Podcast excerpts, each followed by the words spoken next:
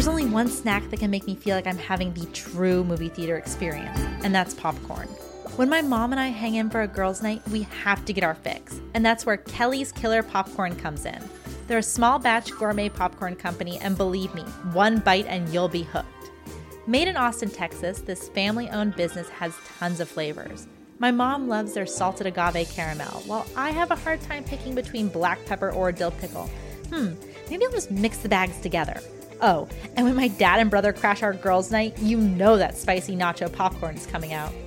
Every flavor is popped in 100% real butter and is whole grain and gluten free. Which flavor will you be choosing? Head on over to kellyskillerpopcorn.com to indulge yourself in some scary good gourmet popcorn.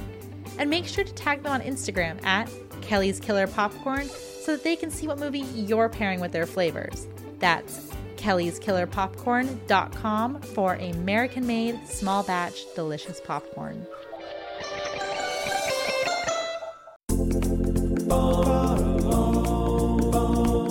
I might be vegetarian, but that doesn't mean I can't enjoy a good spice rub. My favorite place to get them is Smoked Bros, a veteran owned and operated business that sells premium handcrafted dry rubs, spice blends, and seasonings. Psst, guys, you can even put it on your popcorn. My favorites are Honey Badger because he doesn't give a bleep, and jelly and peanut flavor topping because mm mm mm, some things just taste better together. The website even has recipes, so go check out smokedbros.com to support a veteran owned and operated business and fill your cabinet with delicious flavor.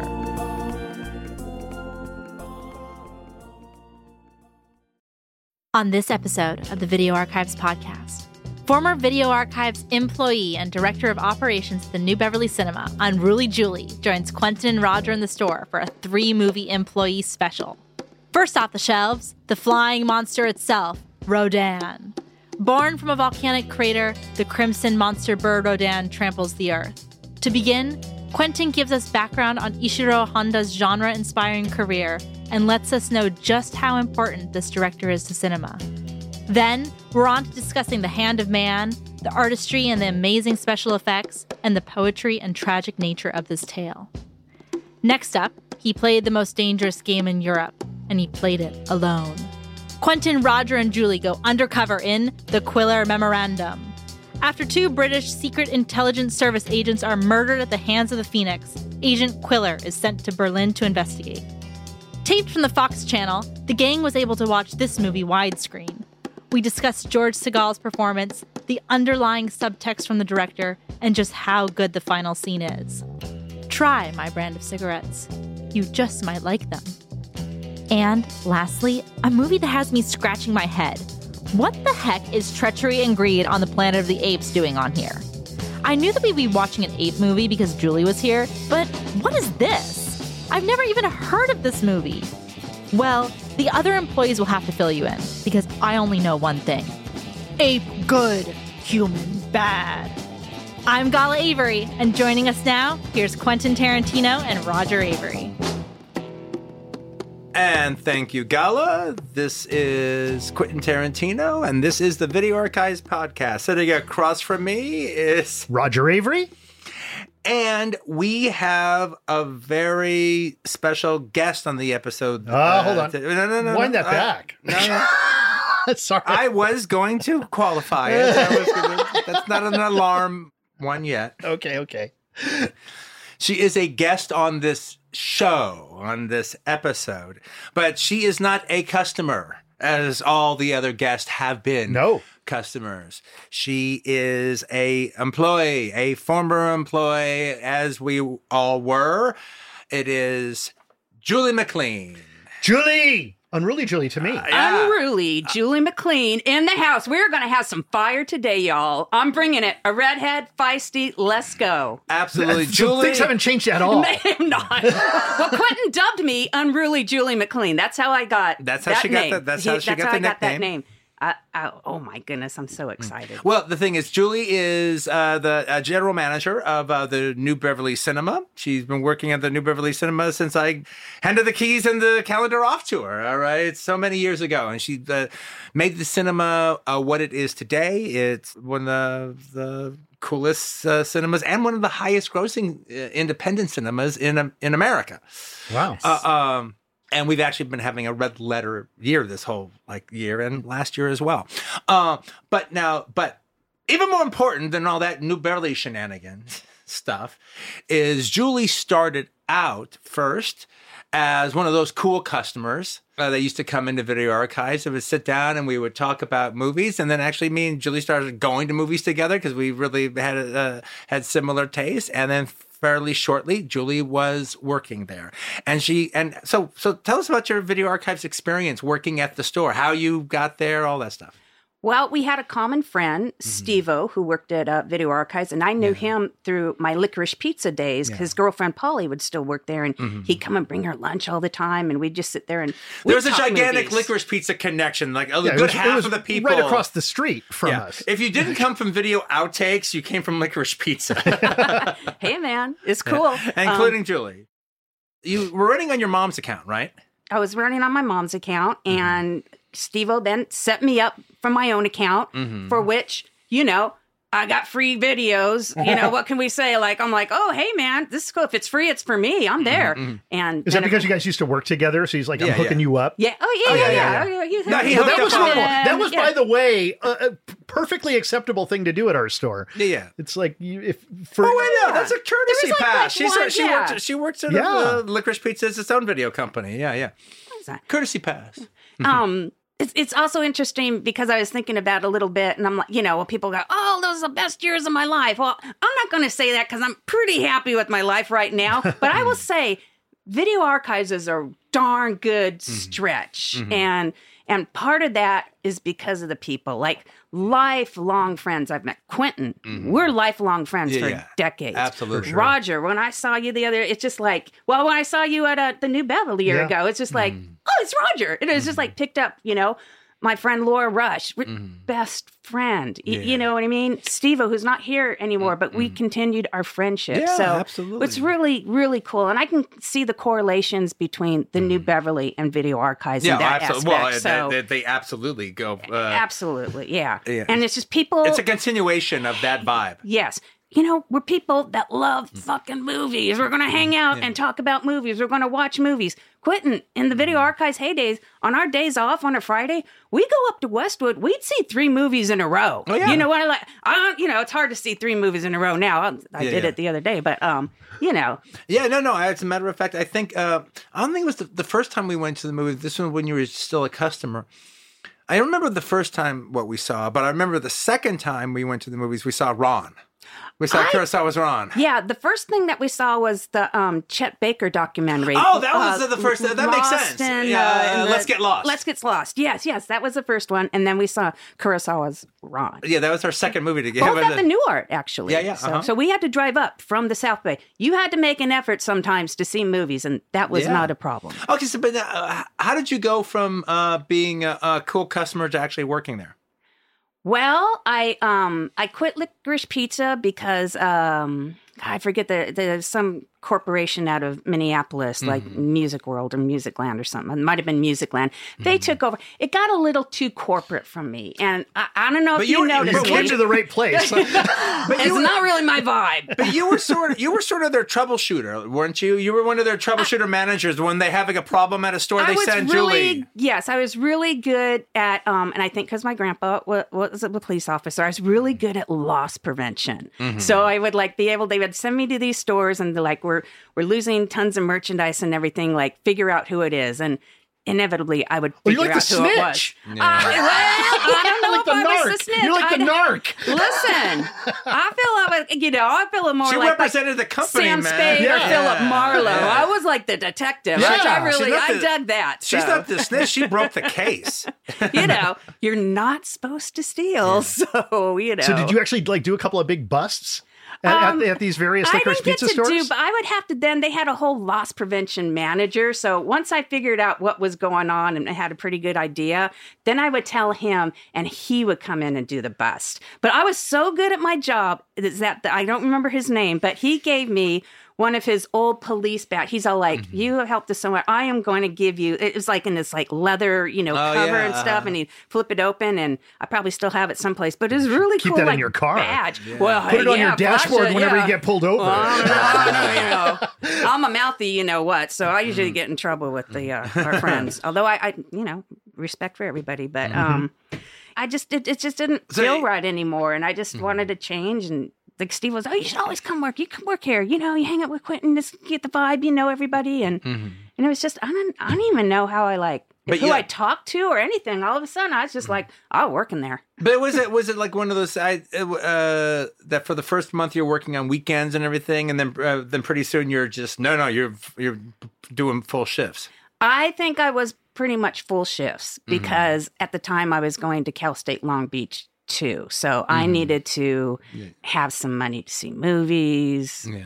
Pay for tuition. I know the parents did that, thankfully, but I did God pay for bless. my, uh, you know, my house that I rented with uh, four Norwegian men who were.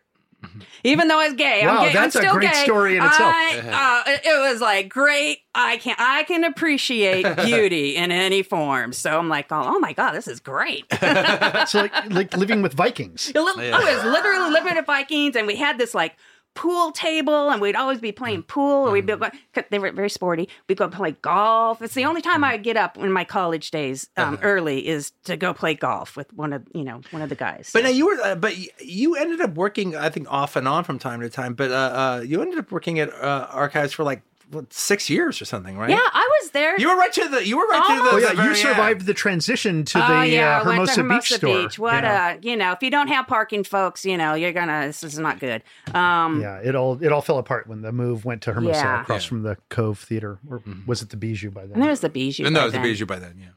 I, I left maybe two or three months. I saw the writing on the wall. Mm-hmm. I don't want to be here. This is this is terrible and Mm-hmm. interesting though. It hasn't come full circle, but hey, we are here. Like Yeah. if you would have asked us then, decades ago, if we'd be sitting, we didn't even know podcasts existed then, but we'd Mm-hmm. be, even be reminiscing about the good old days of archives Actually, in- in front of you know hundreds of thousands of listeners now. So, you know, that's, you know, that's a, would be gone, that's a gone, euphemism, huh? but uh, uh, uh, but one of the things I remember actually about uh, so, so Julie had a, a dynamic. She was part of a dynamic duo. She was really good friends with this girl, uh, Laura Rush. There was another another cool customer that became uh, Another uh, redhead. Uh, yeah, another redhead. They were the two reds. All right, uh, they became uh, best buddies. And I remember they started a magazine company.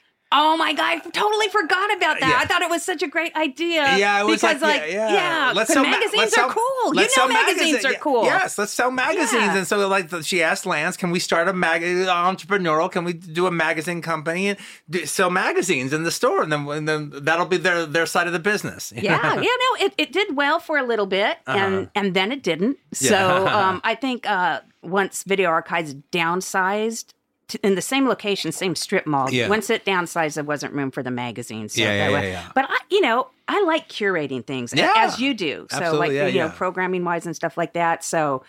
Um, was- I, I love the magazines and just love getting the foreign film magazines and stuff like that. So it's just kind of a cool group. Magazines a Go Go was the yeah. name. Yeah, yeah, yeah.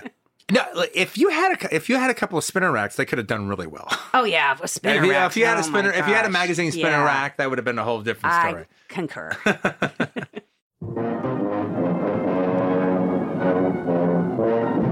Monster of is a skyscraper. When he moves, the whole earth quivers and quakes, and an abyss of horror opens up. See these prehistoric beasts emerge from the bowels of the earth after 200 million years to devastate mankind. Nothing can stop him. Nothing escapes this monstrous beast of evil.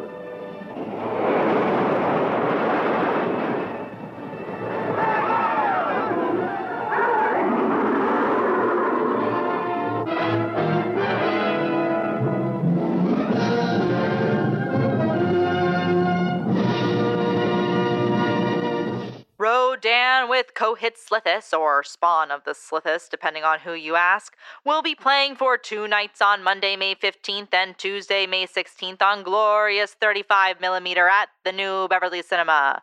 Rodan, the first kaiju movie shot in Technicolor, is being shown in jaw dropping Technicolor. You don't want to miss it.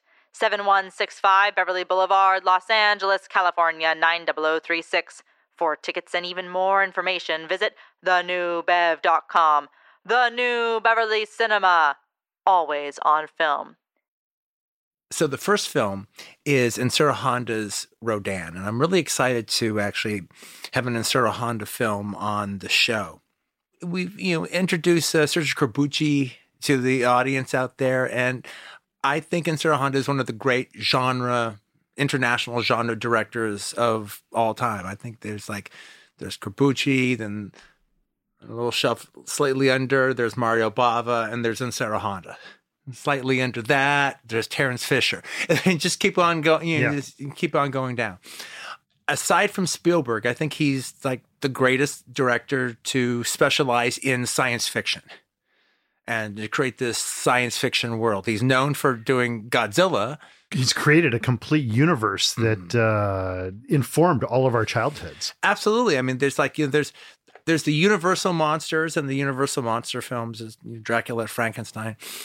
There's all those guys. Then there's the toho monsters. Yeah. you know and then there's the comic book universes. And then they all just kind of existed together. However the only one of those universes that was pretty much driven by a directorial hand is in honda's and he just kind of just for uh, this period of time he just did one classic after another uh, for toho studios obviously he did the very first uh, godzilla movie.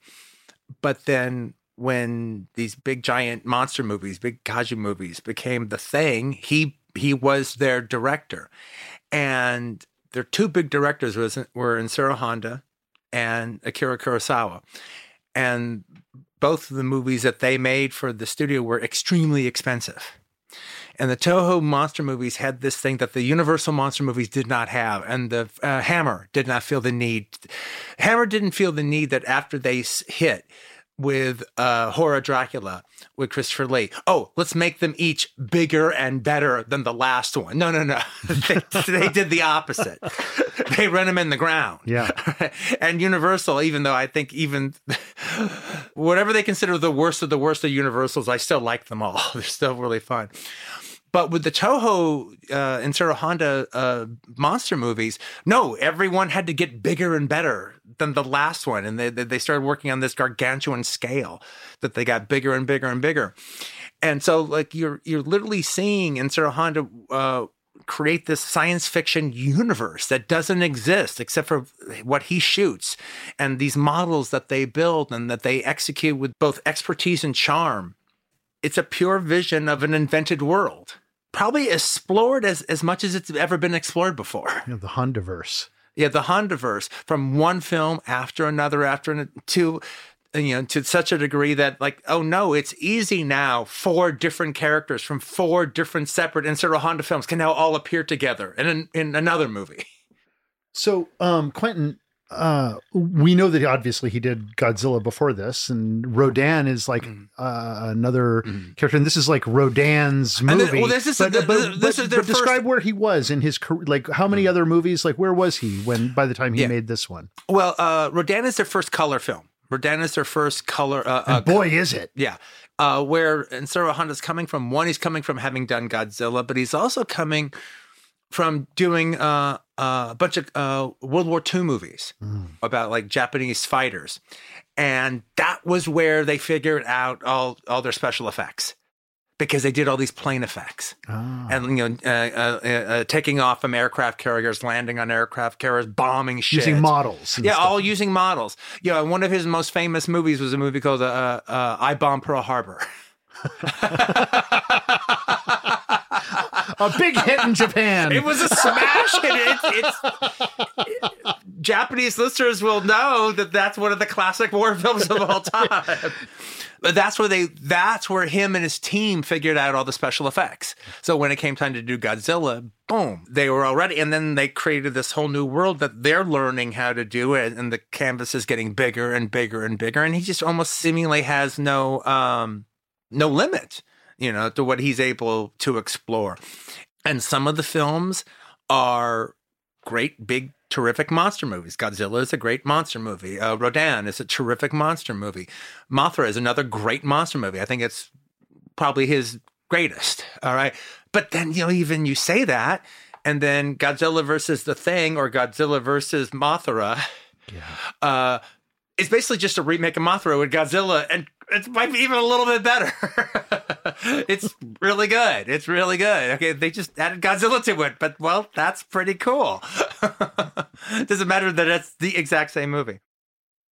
But then you have these uh, space adventures that he would do. And in a weird way, Monster Zero is more of a space adventure than just a big giant monster movie if I had to offer up one Honda film, I think for like serious consideration, it probably wouldn't even be one of the big epic Kaiju films. It would probably be uh, his Attack of the Mushroom People. Hmm. Have you ever seen that? No, I haven't. It's the one that's the creepiest idea. It's like a, a playboy guy. He's got a bunch of rich friends, and they're uh, on this uh, yacht, and they're just chilling out on this yacht on a little vacation sailing around, and uh, somehow they just get shipwrecked on this island. And they're like, okay, what the fuck are we gonna do? And then like then for like a little bit, it almost turns into a Lina Wertmüller movie where there's kind of this weird like weird division of classes, and now mm-hmm. that the shit's hit the fan. What are we gonna do? But then they find these mushrooms, and so they start eating some of the you know, like oh don't don't eat we don't know if those could be toadstools they could be poisonous well i don't know what we're going to do you know so somebody tries them and they go hey these are really great. Yeah they are really great. And so now they're all eating the mushrooms and now and now everything's okay because they're all eating the mushrooms and it's all really great It's like it's like my college years. yeah. And now everyone's just chilling. and nobody has any problem with anybody else. And yeah, they're stuck on their island, but now that's not so bad. We got Uh, mushrooms. Don't Uh, worry we- about we- it. we- There's a lot of mushrooms here. We're all good. We're not. Everything's going to be fine. And what you realize is the more you eat the mushrooms, the more you turn into a mushroom person until you actually become a mushroom. For a while, and there's like there's becomes a people for a while who try to resist it, but they can't resist it. And um, it's a little invasion of the body. it's very much invasion of the body snatcher, just done with like a real, with even more interesting metaphor via the mushrooms yeah. you know, and the isolation of them just stuck in this thing where like, no, of course you're going to become part of this island. Anyway, it's just a terrific movie. That sounds awesome. It's yeah, it's absolutely terrific.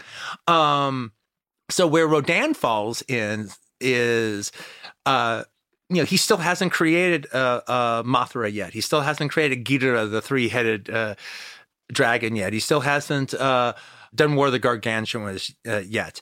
Uh, with him creating Rodan, this is his first step in creating the the the team that will be the team of the Toho monsters. So again, prefacing that uh, we didn't watch this on video. We watched on a beautiful IB Technicolor uh, 35 millimeter print of Rodan. Guys, what did you think? First of all, being having the opportunity of watching your print of the film and having it be an IB Technicolor and having it be a Honda film, which means it has all those resources at that time period. The scale of the film is so spectacular. And the just the vision of that mining village also yeah, yeah. uh-huh.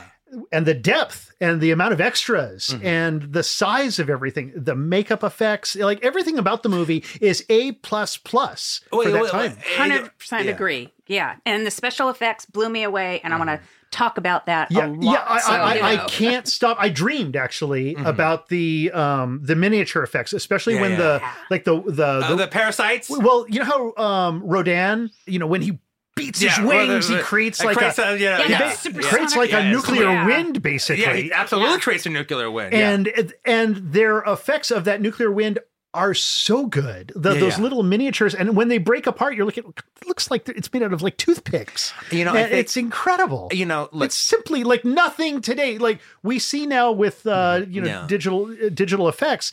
We see all sorts of things happening, you know, buildings getting torn apart and uh, the Avengers style, Yeah. you know, scale stuff and Transformers style things where you see buildings like disintegrating. Yeah, they and, they they they they fly through a, a skyscraper as Yeah, they're fighting and it through. Explodes yeah. open, and- desks and glass. all of that looks great. It all looks great.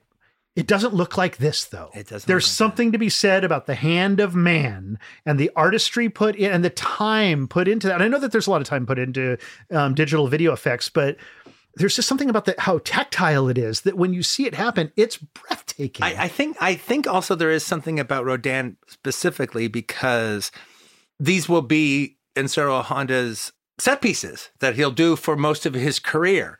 Is the big giant monster showing up at the magnificent Toho Tokyo model set, all right, and then having lay waste to Tokyo in, in, in gigantic ways. He's he does it again and again and again as many times as he did it, I kind of think the sequence in Rodan may be his most exquisite. Not that this is ever the goal when it comes to the Toho model effects, but it looks a little more real in Rodan than it looks in the other thing. When the things break up, they break up in a much more realistic uh, way. Again, r- reality is not what you're looking for, but when you get it, in this one. I think that there's just something about the sequence in this movie that's just superlative. the missiles, the tanks firing, Oh my the God, sound that effects. sequence where it's just uh, you're buying it. So I'm going to give a shout out Yeah, to the uh, special effects guy that yeah, yeah, uh, uh, that he worked with a lot, which is um, Eiji Tsuburaya. Yeah. So um, just just magnificent. that crazy uh, wild slow motion when they're just laying waste to, to Rodan Oh, and he's yeah, and like, you know, and it's like almost like Peckinpah slow motion, the way he's just moving his like wings and everything. Yeah, or like when they um Rodan is flying and they they're trying to like you know scout him out and stuff, Yeah. and they're like, oh oh they're here, go go tell the base and stuff, and so you, one army guy goes in his little jeep and Yeah, he's yeah. going down, and they're oh Rodan ain't having that, and he comes and Yeah. he flaps his wing, but you see like the jeep gets you know turned over, and then you see like little legs like. You know, Yeah, yeah, sticking yeah, up. yeah, You remember uh-huh. the legs, and they're like Yeah. kind of waving, and the jeep like hits like the the side of a hill or something. No, it like, does like a triple somersault and Yes, smashes into a hill. exactly. Yeah. It is so cool. There, the, when the bridge breaks. Oh, Oh, the bridge, my God. yeah. Rodan flies over Yeah. the bridge. when these buildings come apart, like there's one big warehouse building that kind of blows apart at one Mm-hmm. point. You're looking at it and you're thinking, okay, in anything else, they would have built the model and knocked it down. Here, it looks like they didn't just build the model; they built what was inside of the walls, and they put furniture inside of it, Mm-hmm. Yeah, and they they put in, yeah. there's interiors so that when it rips apart, there's there's an inside. Mm-hmm. There's all sorts of stuff going on. It's it's the the amount of work Mm-hmm. involved in doing that is is absolutely crazy. How cool was the larva, too? Because you're like waiting for Uh, this monster movie to come out, and you're like, all, you know, Rodan, like we know what Rodan is, but then it's like this larva and Those stuff. and- earwigs that are yeah, Yeah, yeah, they're yeah, like, yeah, and they're- their little eyes like Yeah, there's fly like eyes and parasites. There's like fucking little parasites. all It's so cool. yeah, it's like yeah. there's like two men in that suit making that happen. I just love all like the the suit suitmation as they Yeah. call it. well, no, the, the, it's so cool. Well, this you know the scripts for all of his movies are really really cool because like it's never this straightforward thing. Oh, we found this egg and it hatched, and now we got to deal with this like crazy pterodactyl. Or uh, uh, uh, it's always like a complicated script going on, and there's a you know it's a complicated aspect about the way these miners work in this town, and so it's it's never straightforward. It gets around to it. I mean, like Rodan's not even introduced until like but you're still 40 the minutes, movie. but yeah. But you're They're like, oh, you, in the oh, you think this Yeah. monster is bad? Yeah, yeah, exactly. Just wait till the next one. Uh, What I loved about it was Yeah. um, it it was reminding me a lot of the relic. Actually, Yeah, yeah, yeah, you know, they yeah, go in, yeah. they're going down into the mine, and so it was almost like the sewers in the relic, and you have like uh, kind of this Yeah, yeah. creature down there. And I started watching, and I'm like, this is like uh, Peter Hyams almost. I found I, bold letters. I just wrote tragic. It's Oh, Yeah. it's sad. It's the, the movie, so well, it's a, lo- it's in a way, it's a love story, like the Yes. like the newlyweds in the film. mhm. Oh yeah, Yeah. that's the- the Rodan is also in a way a newlywed, and i- he's just just a creature. In the end, I think it's not that- his fault. Uh, what happened? It's obviously, as according to the prologue, man's fault. Yep. the Once again, I think the final shot of Rodan, Rodan's final Oh, moment, I think that poetry goes a long way to making this one of like uh, Ishiro Honda's like top four great movies. All right. Completely. Yeah. It, one, it's just a great monster movie regardless. Now, maybe the storyline of uh, of Mothra is more interesting, and there's more to it there. But that final stroke, that final, it's, it's a master stroke. How about how that lava looked? Oh, yeah. that yeah. beautiful fake lava that they made that looked Mhm. better than any contemporary lava I've ever seen. yeah.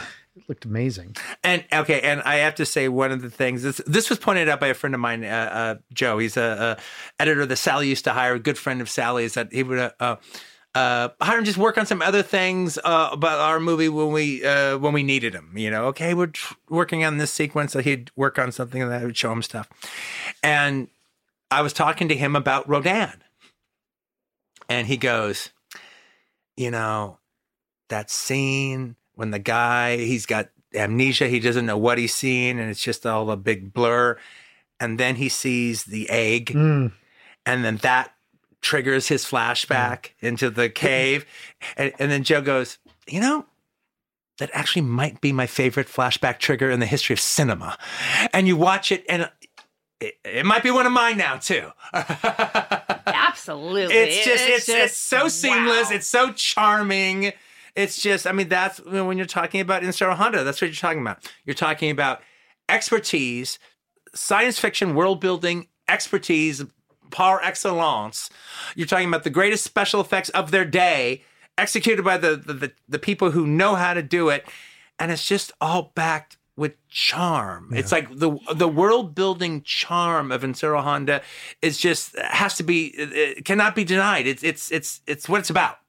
like hearing your love for him and the movies, like Mm. it, if you just think like, oh, Japanese monster movies, but no, you just encapsulated what it's about and what it means to like so many fans like Mm-hmm. Yeah. myself. So it's just that was beautiful.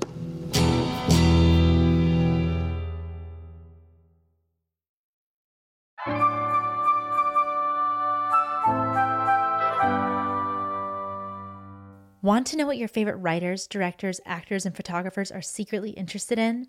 Check out The Gala Show, where each week a guest of my choosing brings an entirely new topic to the mic, and it can be anything they want to discuss. The catch? They only have 30 minutes.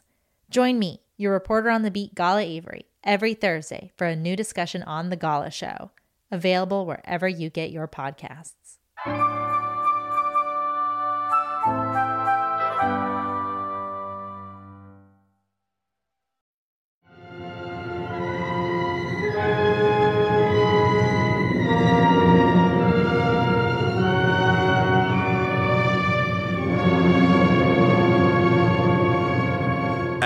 And we're back, joined by Gala Raquel Avary. Hey Gala, what did you think of Rodan? Hey, okay, so first off, Julie, I'm so happy that you're here on the podcast. I've been waiting all Oh, season. thank you. All season I've been saying She actually has been saying, "When's Julie coming?" when is When's Julie coming?" Unruly Julie coming? I well, you need tease me about it, and then I'd occasionally email. I just want to say that you know, listening to some of the episodes, I you're good dad, Roger. I you, thank you had you. mentioned something about being a massive Budd Boetticher fan, Yeah. and I am like, oh yes, girl, like you had me right there. Actually, Quentin had Bud up before he passed away, mm-hmm. and oh, right when I kind of started being his assistant, mm-hmm. and it is probably still my favorite person that I've met Aw. over the years was Budd Boetticher. Yeah, he was a good guy. and you could learn a lot. He he didn't care. He just would sit there and answer all my stupid questions. So mm-hmm. you know, Okay, that's But- but that's that's cool. so wonderful you're, to hear. You're I love that. Super cool. Oh, okay, well, To now, like Bud now that Boetticher. Bud, Budd Boetticher did watch a couple of movies in my theater. yes, he did. Yes. yeah, Bud. Yeah, I'm super excited to say that Gala's way cooler than I am. No, I don't know. I, I, I, wouldn't go it's that far. I a, a that far. father's greatest joy, believe me. No, yes, absolutely. yeah. you reach a certain point, like, oh no, this is it's it's about the next generation. You're about your children. Well, you you know, you guys' movies and stuff. For me, it's like, no, it's my nieces. Yeah, yeah, it. right yeah. You know what I mean? So I love it. Well, I'm going to start this off with a memory that my father gave me when I was probably far too young. But my dad actually had me watching the Godzilla movies when I was like a really little kid. Mm-hmm. And I like when you watch movies when you're little, like you don't really remember them, you know? They're like vague memories in the mm-hmm. back of your head, She was 14 months old. except for this one memory that has stuck with me. And it's probably one of my most formative viewing experiences. And I found out recently that other people have had this same memory drilled into their head because of it. But it takes place in Destroy All Monsters, where the girl has the earring on her ear, Oh, which yeah. is like the mind control device. Yeah, yeah. And they grab it and they pull it off. I will never forget that moment mm-hmm. ever in cinema. I will always have that burned in my head. And so that's like a very special. So I was excited to watch yeah, I always this made movie. sure that our Destroy All Monsters mm-hmm. DVD was in your little stack. I always Yeah. would move it back in. And I like the I like the girl alien in that. Yes, we have come to control you now. and my brother and I actually used to play the Destroy All Monsters video game on um, GameCube wow. together. So we had a lot of it was like Super Smash Brothers, like with the Godzilla characters. yeah, so you can like be Godzilla and or be a Mothra or be like any of them and like fight against each other. But so for me, I just gotta say this out loud: that little larvae creature, like the little Yeah. like thing, so cute. I love him. The little Paris, the little par- maggot? little maggot thing, where he's like, where he's like, Shit That, mite. li- that little killer. I love him. that He's little so shit mite. I love, I love the weird noise that he makes, like the weird like. yeah, the noise is really cool. The noise he makes is really cool. I like that he fights back with all the people. He's like, "Get off me!" and like, "I'm going," and he just like wiggles away. I love it. He wiggles up the hill and he's just gone. I love it because I love the quote homemade quality. I mean, it's like a studio making this, but it's like handmade. It's like all these people come together and they make it. And as you said, there's like two people in that suit and they're acting.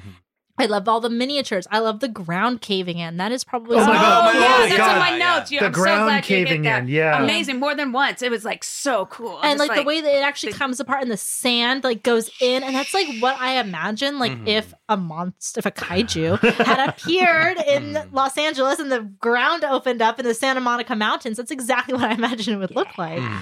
so that was just awesome and of course the miniatures are so great like that's when the movie picks up for me like the beginning it's like Mm. kind of like this like melodrama and that's always have to, how you kind of have to start it to like take care of the characters and Honda intentionally told his actors to uh to do like a Shakespearean uh, Yeah. style performance. Mhm. You know, to to treat it like it was Shakespeare, to give it as that kind of uh intensity, Gravitas. the gravitas. Yeah, and I love the miniatures because like when everything just starts like like the I mean, of course that bridge sequence is Mhm. awesome. I'm glad they got everyone off the bridge. I was like kind of worried. I was like, oh my god, there are gonna be people on the bridge. Like I really care about this right now. And I love when it's just like everything's blown up. Of course, there's a train crash, so I love miniature Well, train everything, you, crash. everything that you want, Honda gives you. Mm-hmm. he gave me my train crash, and as you guys said, this movie it's so tragic. I felt Yeah, it's so it's sad. sad in the end. It's It it's is- a it's a And very and melancholic and what's ending. Our, what's, Yep. our, what's our what's our favorite line in there? Hundreds dead, Tokyo in flames, and nothing seems to kill these creatures. in the end, it's like when they blow up the volcano and like there's the two Rodans, and one of them is like in the lava. And then the other one, which I assume for some reason is like the male Rodan. I don't know why. I assumed it was the because I think we're- too. I think Mothra Mothra is a female. I know Mothra is a female, but I think yeah. all the other kaiju's are men. man, man, yeah. Uh, so like the Rodan that carries on is a yeah. man. So the Rodan, like he flies down and he's trying to pull out his mate, his like girlfriend or Mm-hmm. wife or whatever. And my Rodan, they're married now and they, they have a kid on the way. It's like she's in the lava and she's screaming and flapping her wings and he's trying to pull her out and she starts lighting on fire and then he's on her trying to like blow it out. And then he starts lighting on fire and he knows that he has to fly away and leave her behind. Mhm. And so he does, Mhm. and she knows that he has to leave her behind. And then he flies away. Oh my god! It, it's I'm gonna start crying over, over a monster movie. It was really sad. And then I think, you know what? You should go destroy that city because I, I might be doing that if like this just happened to me. I woke up, I grew up, and these people are attacking me, and then all of a sudden they're like exploding bombs in a volcano, and I'm just trying to like chill out in this mountain over here. It was really sad. Yeah, well, actually, the humans proved to be completely ineffectual. If it wasn't for the Rodans being just captured in despair and killing themselves, there would be no.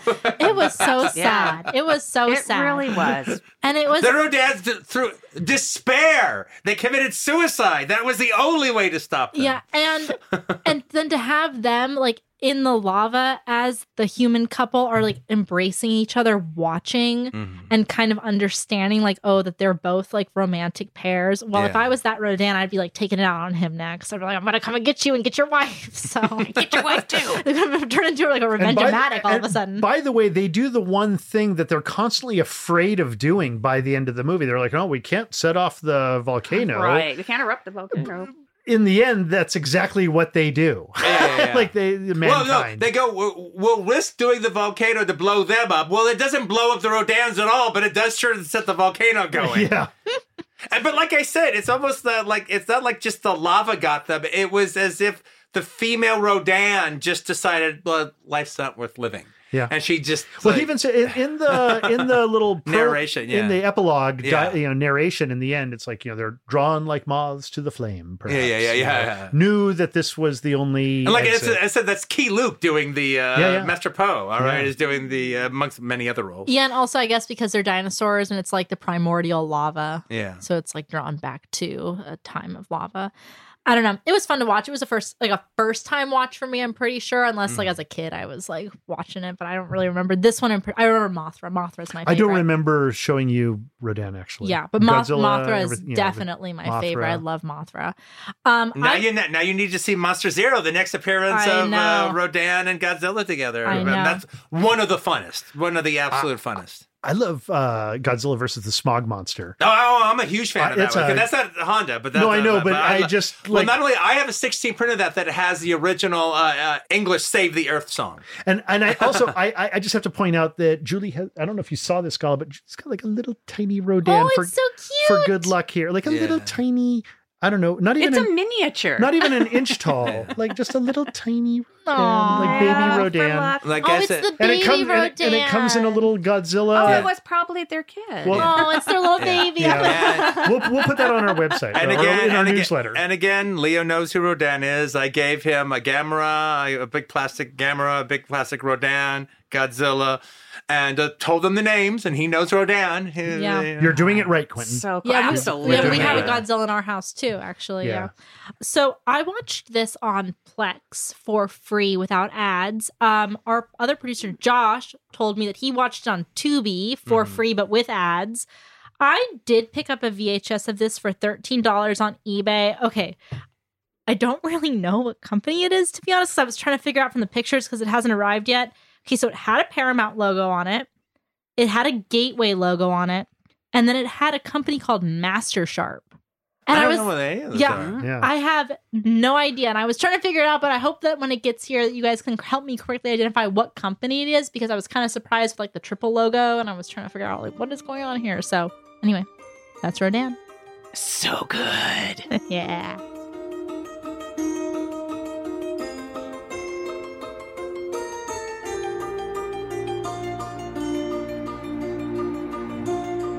Up next is a spy thriller that I've been a big, big fan of since I discovered it when I first started collecting 16 millimeter prints in, in the uh, late 90s. It's called The Quiller Memorandum. Here's the deal on this one. This is like one of our first, as far as, uh, uh, won't be our last, but it's one of our first as far as screening something like this for the podcast.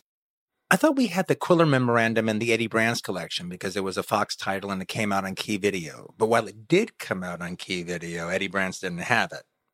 However, I have a few different copies of the Quiller Memorandum. I actually bought it bootleggy, like from out of one of the ads in uh, the Big Reel when they would just offer up videos of stuff. So I picked uh, up a copy that way. But I also taped it when it played on the Fox channel 10 or 15 years ago. Uh, it was on TiVo. All right. And they even had the TiVo when we watched it. Even Yeah, had the it was little great to TiVo see- great to see the little TiVo It, it was great to see the intro little t- come the. TiVo thing again. Frankly, this is better quality than the key video, for the simple fact that the widescreen is an important part of the framing of the movie. And this uh, version that I taped off of the, the Fox channel is complete widescreen, and it And looked good, Also, gorgeous. bootlegs were a big part of video archives. So, Yeah, absolutely. so it's normal. Hey, this isn't even a bootleg. I have every right to tape my television and watch it at home. That's true. So this isn't even a bootleg. This is what the fucking machine was made for. You're protected by law. You're protected by law. the fucking machine was made to do exactly what I did, and I did it.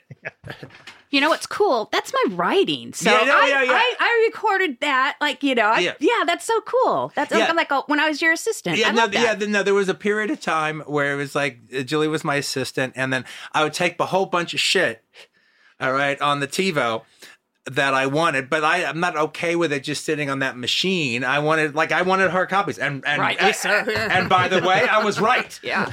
Consequently, we were able to watch the Quiller Memorandum as opposed to being buried in a TiVo machine, God knows where. But Roger, why don't you take it away since we don't have a back of a box to read of setting up the storyline of the movie? So um, I was super excited to see this movie. This is a movie directed by Michael Anderson, who I mean, I love his work, and uh, especially Logan's Run. Yeah, uh-huh. But uh, I love a lot. I, I, I'm an Orca man. Yeah, and- well, so is Gala. Orca. Gala's an Orca Orca. woman. Three to one, Roger. Listen, Okay, okay. Listen. no, no, no. There's nothing wrong with him picking Logan's Run, though. Oh, good. That's cool, but Uh, Logan's Run strikes harder and deeper into my youth Yes. than Orca. This is Michael Anderson's film from 1966, which I have ne- I had never seen, Quiller Memorandum, and uh, it's with George Segal playing a British intelligence agent sent to Berlin to track down and eliminate a neo-Nazi organization run by Max von Sydow. Mm-hmm. And uh, it is an espionage thriller that is classy, slick. I mean, it, the the tech credits involved mm-hmm. in it. This is British filmmaking and craftsmanship mm-hmm. at its highest. yeah, yeah. And, and they're doing the genre that is like the hottest British genre that there is at the time. You know, uh, espionage, secret agent movies. Yeah, and I understand Michael Anderson was really tough on everyone making this movie Oh, because really? he had a Uh-huh. very specific idea on you know the kind of movie he wanted to make, and so he pushed everyone to excellence. And I think he of of those people, uh, John Barry, he he apparently uh, threw away his first score for the film and uh, had him rescore the movie to what is probably one of John Barry's best scores. I uh, it's incredible. It's such a beautiful score. it's my favorite non-Bond score of, of, of John Barry. It uses harpsichord in a way that kind of conjures up zither music, Yeah. which immediately, as, as Quentin kind of uh, gave me a little preamble of the movie, it's like this is a Mm-hmm. movie that kind of, you know, thinks it's uh, the third man or something. Yeah, I do feel that the uh, I I do feel that the film um it wants to take the secret agent film story that they they had had with the Harry Palmer Ipcress files Yeah. and the Bonds and the Matt Helms and the Flints and the Bulldog Drummonds, but not some dry ass John Le Carre thing. Uh, Quiller is a secret agent. It's a series of secret agent novels, so it, it, it's it's legit. It's a legit addition to the secret agent canon, even as far as its literary uh, source is concerned. They wanted to do it, but they wanted to do the hip version, what what Hawks and Faulkner did with the Big Sleep. Hawks, Faulkner, and Leigh Brackett, what they did with the Big Sleep, and what Carol Reed and uh, Graham Greene did with the Third Man, is obviously what Michael Anderson is trying to do with Adam Hall's Quiller Memorandum, and then by getting in cahoots with Harold Pinter, Yeah. who outclasses this whole project by a mile, by getting him to do the screenplay adaptation of this like action film spy thriller. Apparently, Michael Anderson felt that Pinter stuff was too talky. he wanted more cinema. He wanted more visuals. It's- that's what I've heard. I find that a little hard to believe because the movie dedicates it. It it, it gives itself to those talky moments. Those, Well, I'm- I'm- it, it loves those moments. I think it completely does, but then it also zips around fucking Berlin like nobody's business. It zips around. Uh, uh, you can tell the uh, uh, uh, um, the symbiotic connection to the third man by the way they commit to shooting Cold War Berlin. yeah. Uh, there's an authenticity to the way they shoot the uh, the Berlin landmarks, to the way they deal with the the, the German actors. and how they contrast old Germany with new Germany. You Yeah. Mm-hmm. old Germany is lots of you know kind of filigree and design and things Mm-hmm. like, and then New Germany is these kind of brutalist Albert Speer like uh, constructions. Yeah, okay, but then they also like you know, but then they you know, but uh, they they do that, but they also have fun with it, like by having uh, Alec Guinness's uh, character Paul, his introduction scene, okay, is where they built the uh, for the Munich Olympics. Yeah. you know, hundred thousand people here. Can you imagine hundred thousand people screaming? Must be quite noisy. and then you hear the background, "Singer!" yeah, they, yeah, they, Yeah. they dial it in. They Yeah. dial it It's in. just like a little That's bit in the background there. That scene is to me when the movie really when I suddenly understood the film, Yeah. and it just feels like all Pinter. Yeah, yeah, yeah. It's that's Harold Pinter shining bright right there because he's uh, Quiller is who's uh you know supposed meant to be British, meant to be actually Yeah, no, no, originally no, I've- I I've think it was Richard book. Harris originally, right? Or- I, I'm not sure about that, but I've read. Uh, look, I've read the books. The character is obviously British. He works for MI5. It doesn't make any sense that he's this Jewish American smart aleck, Jewish American New York smart aleck, right? You know, which nobody refers to the fact that like he's so obviously Jewish and like oh let's send him undercover right, to break The only- uh, the only the, person- the, neo Nazis. yeah, the only yeah, the, and the only person really making any kind of reference to that, and it's always subtle, is is the director, Michael Anderson. Mm-hmm. Yeah, you know, uh-huh. he's the one who's making. It's like there's always this little joke, and there's little tiny things that they say, like, "Oh, well, he's been working in the Middle East." Yeah. and I I got the feeling as I was watching it, I just filled it in on my own. Like, well, he's like working with the Mossad, or he is Mossad, Yeah, or yeah. or he's part of this kind of new Europe that's uh, you know coming together. That's a conglomeration of NATO affiliates. No, and- it's no, it was actually really funny because you were able to watch the film and the way you can add like a, a gay subtext, especially to films from the 50s and the 60s, and it can be a lot of fun. You could add a Semitic subtext, all right, to this movie that the movie never acknowledges. You can't ignore it. You can't ignore his relationship between him and the teacher. Yeah. And her attraction, this German teacher and her attraction Well, to yeah, but you okay, but your your take on it, all right, is actually Michael Anderson isn't ignoring it. It's just com- Michael Ander- committing to subtext. he's committing it completely to subtext and he's subtly hinting at it throughout because the movie is as much about, you know, male female relationships and male male relationships Mm-hmm. than it is about, you know, the uh, all the Jewish subtext that's going on, which Mm-hmm. I think is just natural that you're shooting a movie in Berlin Well, okay, movie- and you've got all these neo Nazis running around still. It like uh, it's smart to do that. It's better than just having uh-huh. it be Richard Harris, for example. And I love Richard Harris, Yeah, yeah, uh-huh, as you uh-huh. know. we're playing by the rules of a standard secret agent movie, but we're trying to be more wise guy than that. We're trying to, we know it's a secret agent movie and we're doing a hip riff on it. So it, it kind of knows what it is all the time. There's quotes around the whole damn movie. And George Segal goes a long way to putting quotes around the whole movie as opposed to casting a British guy.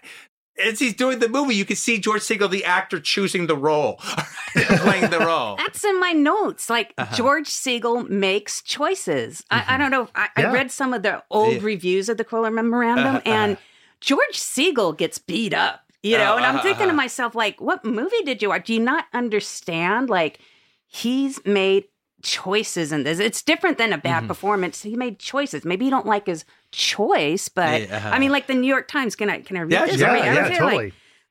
if you've got any spying to be done in Berlin, don't send George Segal to do the job. Or rather, don't send the pudding headed fellow that Mr. Segal plays in the Quiller memorandum. And then da da da. He's the sort of secret agent who, on being assigned to snoop around Berlin in search of the hidden headquarters of a neo Nazi group, goes straight to the nearest pretty female.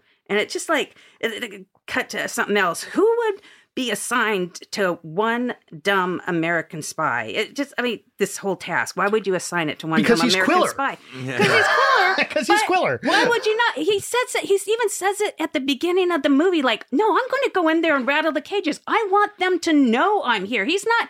trying to be some suave Yeah, American. the reason they haven't come to me yet is because they don't know about me yet. So I Well, got to get them to tell- know about me. Exactly. Well, one of the things that's in the story, and it's it's it's a it's a trait of Quiller's character from having read three different books of him, is if the idea is I need to rattle the cage, I need to they're they're lighting low, so I need them to uh, reveal themselves, show themselves.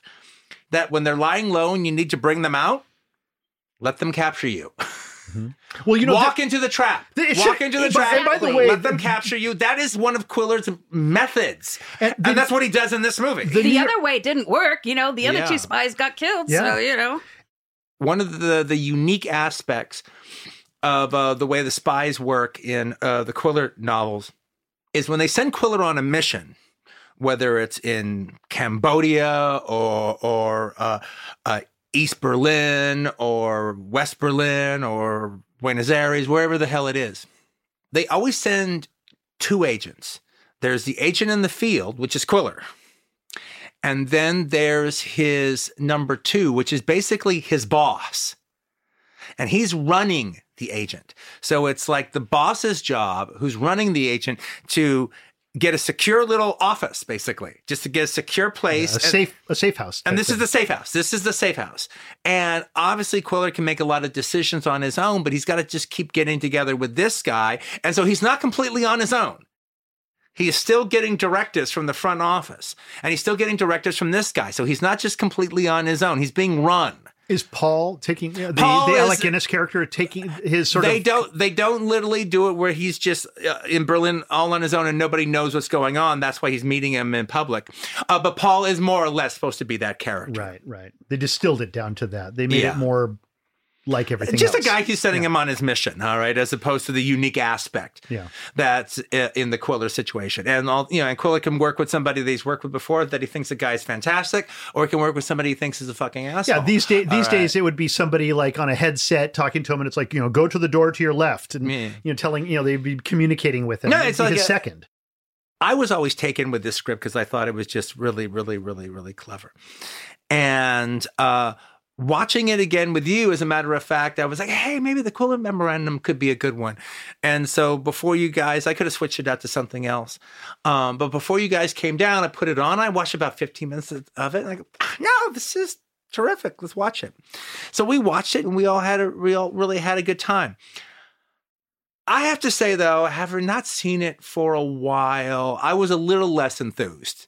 The first half is really, really good. All right, the first half is just as terrific as I remember it being. I think the second half it's not as clever. At a certain point, Harold Pinter is just wrapping it up. He's doing a fairly good job. It doesn't just play like a wise guy version of a secret agent story. It plays like a secret agent story, and the action beats work in it. But you know, it creates a level of of cleverness and wordplay that it doesn't quite keep up. When you see Alec Guinness show up a couple more times, he never adds to that first impression of the first that first scene.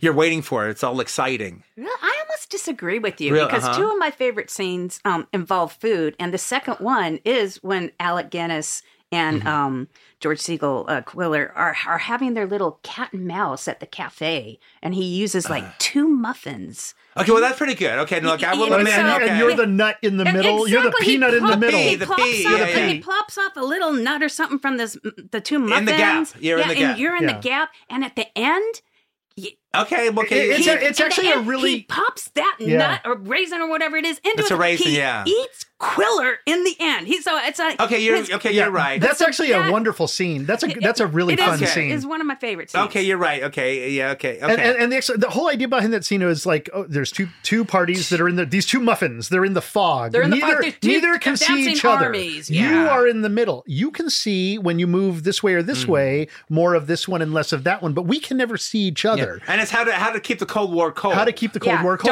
Don't expose our headquarters while you're trying to find their headquarters. No, Well, it- I forgot about that. and it's part in another great gay subtext scene. That's very about, true. That's you true. d- two men trying to meet each other, and you know, I But mean, I do, 'cause- th- but I do think though that uh, uh, after Max von Sydow's uh, magnificent introduction scene, yeah.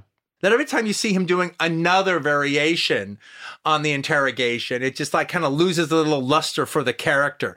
And then at the end, when it turns out like, okay, no, we just called the cops and we just rounded them all. Yeah. now, now that we know where the place is, well, now we know where the place is. Okay, should they still be there? Yeah, I think they're still there. Okay, well, we'll, we'll just wrap them up. Hey, they got them all. Hey, great. great. but that's the way it ends.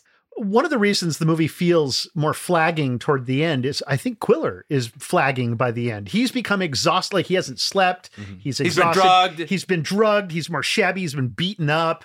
He's like going around and he's tired of it all. And by the end, he's literally dragging his feet from place to place, exhausted. And the way um, George Segal is kind of delivering the dialogue is in that kind of, you know, smart alecky, s- that New York kind of way. Well, that, well, well, okay, yeah, you're right. Okay, but that points out part of my problem with the second half of the story is like the second half of the story really tries to make a big deal that George Segal is recreating the steps of the first agent that we see murdered, but to no particular effect that makes any sense. All right, they either make sense in the in the through line of the story or make sense in a in a literary or dramatic kind of way.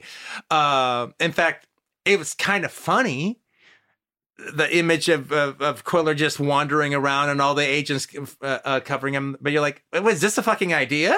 All right, is this the idea? This is kind of a crazy idea. And then and then he escapes, and they go, "Oh well, God, what the what?" You, what the fuck did you think was going to happen? All right. Oh, oh, he escaped, and then he just calls the cops, and then they arrest everybody, and that's it. So Quentin, uh, have you tried this cigarette?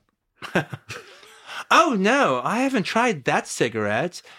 Do you think that cigarette will be too mild? Is it is that cigarette milder? Oh, this cigarette is a little bit less mild than you're used to. Try mm. my brand. My brand is different. Okay, I will try your brand. You'll find it smooth and more thickly packed. Well, Mel, one of the things like I mean, it's almost like that, like the the kind of dial the, this this this code is that it- the agents use is almost like two guys hooking up. is it rougher? is it rougher than other brands? It's rougher than some other brands. Yes, yes, Yeah, that's yes, it. yes, rougher. yes. Is it Yes. rougher? That's right. That's right. is it milder than my brand? Was milder than some other Every brand? time he had an opportunity to meet with another agent and go through that routine, Yeah. I loved it. No, no, no. I loved it. I, I couldn't get enough of that. I was like, the more agents you have to bump into and offer cigarettes to and cuddle up with, the better. No, that's that's the gift that just keeps on giving throughout the entire It was. film. And what was the scene where they almost like you're like, oh my god, they're gonna kiss. Yeah, they yeah. got so Well, close. they got really close I'm like, oh my god. yeah, they- they- yeah. Here, try my cigarette. Mm, tobacco smells nice.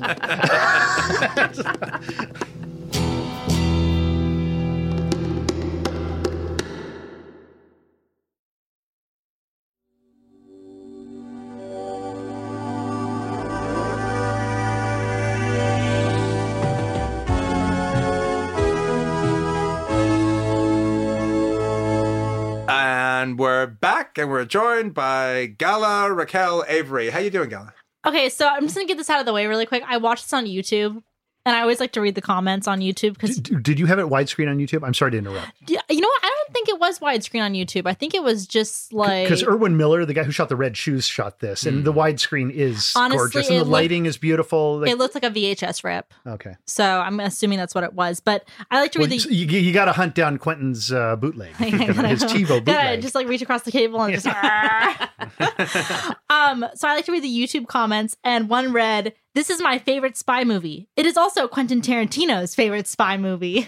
I was like, okay, well, thanks, thanks for letting me know. I think I made a big deal. I don't, I don't remember for calling it my favorite spy movie. I might have used that kind of hyperbole. Maybe I felt it at the time, but I did give it a big. Uh, when I discovered it on 16 millimeter, that was back when I was doing uh, the Austin Film Fest, uh, like uh, once QT Fest. Yeah, QT QT, Fest. Fest. Once every uh, year and a half or every two years, I go to Austin. I would bring the 16 and the 35 prints I discovered in the meantime that are like, oh, these are really terrific. I have to show these. I got the new shit. I got the new shit. I got the new shit. and the Quiller Memorandum was a big one. So it's definitely like a slow burn spy thriller. Like it's not. It definitely is not James Bond. And in some ways, I actually really appreciate. Although it has a score like a James Bond well, movie. Oh, yeah. and speaking of the score, it's actually a, a flexatone that they use Oh, to really? get that. Um, which is like I don't know if you've ever seen a flexatone before, but it's like this piece of metal, and it goes. And then like it hit the ball hits the the piece of metal, and it, so I thought that was interesting because I've never really heard a flexatone and- and being it, used but it, re- it recalls the third man and the Yeah, harpsichord. Well, well, I mean, what the other the other thing that it also recalls, Robert Altman has always gotten this this special credit that uh, seemingly he deserved uh, for having the, the the neat idea in the Long Goodbye that every piece of score in the film is just another alliteration of the, Of the theme of Goodbye, the Long yeah. Goodbye, whether it's like a, a guy in a piano bar playing The it, Muzak in the it's supermarket. the Muzak in the supermarket or whatever. And uh, and look, he's the one that really did it, did it, did it. But you can see in this movie the the precursor to that idea is exactly in the tone of what John Barry is trying to do. So you have their alliteration of the third man thing. Wah, wah, wah, wah, wah, wah, wah. Then you have the beautiful uh, symphony version of the the John Barry score playing. Yeah, The- and then he walks into a, a, pub, and then there's Matt Monro, which is like the British version of, of Andy Williams. Or, you know, Wednesday's child is a child forgot about that, yeah. of woe. Wednesday's child knows what I should know. by the time you hear it being crooned by Matt Monro of all people, you know, it's like, no, this is like a, literally a joke. This is this is the long goodbye joke done earlier. So I haven't actually seen this other movie, but a lot of people were comparing this to the Ipcress file, which is the Sidney J. Furie movie. Would Mm-hmm. Yeah. you say that these are like two like similar? Yeah, they're like- very yeah, they're very similar in their their smart aleckness. All right, and then uh, yeah, and, and their literary uh, descendants. Also, 66 is the height of the Cold War. And Yeah. so, you know, they're Hollywood and uh, you know, England, and everybody's making these kind of spy films. The Ipcress file is based on a, a, a Len Deighton novel. All right, Harry Palmer is uh, the character. They the three Harry Palmer movies. You're a big fan of the Ken Russell one. yeah, right? yeah. I love the Ken Russell one. yeah. yeah I and- love Ken and- Russell, so Yeah, I- and so this falls in the same category. At the open like, that scene where Alec Guinness and Pol and they first meet, and he's like mm-hmm. explaining the I'm mission. Pol. P-O-L. P-O-L. Like Pol Pot, POL. like Pol Pot Yeah, like Pol almost, Pot. which is kind of a weird. I'm Pol. Pol. P-O-L. Pol. And I love how he goes through like what happened. What happened to that guy? Oh, do you know him? Well, he's dead. Okay, well, do you know this guy? Well, he's also dead. Mm-hmm. And then they do the whole cigarette. And I love that cigarette thing Yeah. so much. Yeah. And then I love that he's just walking around eating a sandwich. See, more It's all about yeah, I was. It's Yeah. all about food, and I mean, you know me. I love food. Mm-hmm. I love food in movies. I see food in the movies. I'm like, okay, I'm in. Yeah, literally, if there's a buffet in a movie, girl, it's like, oh, I like that movie. It had a buffet in it. Had a buffet. I know. I started getting hungry, like watching him eat his sandwich. Actually, Alec Guinness is almost kind of giving a Jack Benny almost like impersonation. You know, Yeah. he's kind of doing a Jack Benny kind of character. You can see Jack Benny playing that Yeah. character. yeah, actually, you could. Gala, did you notice the scene where they're in London? That, that, that, the two MI5 guys are talking and they're they're they're eating Oh, their the, lunch. the lunch, yeah, yeah. Oh, George but Sanders and George uh, Sanders Robert and uh, Robert yes, Hutton, yeah, yeah, exactly. So they're they're eating, but they use this, and I love when and British actors do this wonderfully. I love when they they they find a prop and they just use it as an anchor. So their anchor is this salt shaker. So George Sanders takes the salt shaker and he like sprinkles it, and then and then the other guy Robert uh, Flemyng takes it and he doesn't shake the salt. He like pours it onto the Yeah, edge not- of not his to be side. outdone. Yeah, he pours it onto the edge, then sets it, then he's cutting into his pheasant, and then you know he's getting a little mashed potatoes, and then he dips it, almost like like the salt is a Yeah. sauce, and then he dips it, and then he eats, and and they're both so. Uh, The actors in, are wonderful. Yeah. in They're this. focu- Like, they're like, focused on the their food entirely. Exactly, Yeah. but and then this witty dialogue from from Pinter. I mean, it's just I, it's wonderful. And- But the food, Well, I'm yeah, with what- you. what is that lunch? salt Oh. stood out, and it's one of my favorite things. What is that you're eating for lunch? It's pheasant. Oh, is it any good? Yes, it, it's quite good. yes, that would be quite good, wouldn't it? yes, it suits me. is your pheasant rougher than any other pheasant? I mean, the thing is, is that I I wasn't even thinking about the gay subtext, surprisingly, because normally like my dad and my brain are connected, and like that's where I'm going also. But it's like the whole oral fixation. It's eating and cigarettes. Yeah. And it's like that's basically what it is. They're constantly eating and they're constantly smoking or not smoking the cigarette, but offering the cigarette to each other as a form of mm, code. Yeah, they're constantly putting cigarettes to their lips Well, but what I, my favorites, my favorite, rolling them around a little. my favorite cigarette moment though is when he gets in the car and then the agent gets in and offers him one and he's like, God, like, damn it. Like, come on, I know who you are and you know who I am. Like, do we have to go through this whole thing? And then it's like a fine. He has to go through the entire thing. And then at the end, he puts a cigarette in his mouth, he lights it, and then he's like, Well, do you want one of mine? And he's like, Well, I don't smoke. And he just like throws his cigarette out the window and he's just so sick of it, like having to go through this whole thing over and over and over again. There's something that we haven't talked about, and that is the official last scene Mm. in the movie. And it's a scene between uh, George Segal and uh, Senta Berger, who's, you know, for all intents and purposes, the female lead in the movie. And I've always been a big Senta Berger fan, and I especially like her in spy movies. She's in the uh, uh, uh, one of the Man from Uncle movies, and she's, she's just fun in all these things. And she plays a school teacher. Yeah, and she plays a she plays a school teacher for elementary school kids in uh, uh, Berlin. There's a bittersweet quality to their final scene together that does harken back to a more dramatically played out sequence. The the the the, uh, the way the third man ends with that final shot of uh, Joseph Cotten and Valli together. Uh, this scene is really strong. This scene has a subtext that is not there throughout the rest of the movie, or the subtext almost becomes text. It becomes so important. It's just a really really strong scene and it makes its points then then when the john barry music which has been this recurring theme is brought back in it's really killer it, it it brings the movie to a real close and it has this classic final shot that just kind of makes the whole thing so exquisite so when i'm watching it the other day and I'm seeing that really terrific ending. I'm like, well, where the fuck has this movie been for the last 45 fucking minutes? Yeah, you yeah, you're knocking it out with this really wonderful last scene, but this is the last scene of a much better movie yeah. than the one that we've been watching. This is the last scene of a classic. And we hadn't quite get that. Well, like you said, I mean, a movie like this, a, a lot of it is about, you know, the mechanics of the, you know, the wrap up. And mm-hmm. it's almost like he, Michael Anderson is who, who's a sociologist filmmaker. I mean, this is a guy who makes movies, uh, you know, that he feels like he's doing something more than just the entertainment part. Logan's Run is mm-hmm. obviously about more than just you know the entertainment value of it. Yeah. And uh, so is Orca. And so is Orca. just so we know. Less so with 1984. That's here, a little. Here, I, am on with Gala. his Edmund so O'Brien, uh, 1984, a little less so. He's a little bit more on the point, but he's always thinking even, about even murder by phone. And and mm. there was a shot in this that made me super excited. Oh yeah, as you know, and it was like you know he's.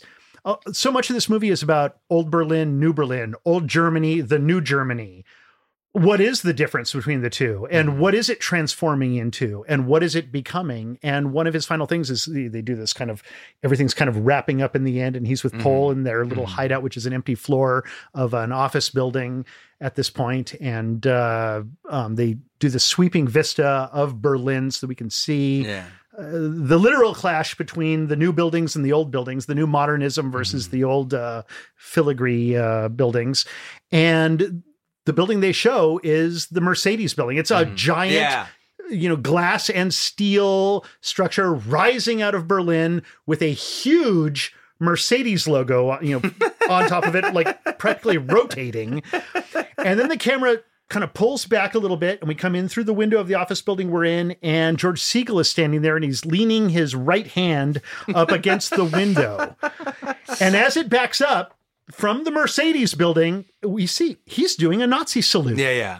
Michael Anderson has figured out a way to frame it so that he's literally got George Segal, his Mossad right. guy, is now, you know, uh, let's just call him leaning at this point, mm-hmm. you know, for for reasons that may not be entirely in his control. He's become confused. Mm-hmm. he's become muddled by the end of the movie. He's become tired. He's become, you know, he's he's changed by the end of the film. I think is what Michael yeah. Anderson is trying. Yeah. He's more interested in that. I agree. He's more interested in Quiller and what is Quiller becoming and what is Germany becoming. He's more interested in the thematics of the movie than he is about the actual okay. wrap. Let's wrap all this shit up. Okay, you know, uh, but we haven't talked about the other great dialogue scene along with the cigarette back and forth.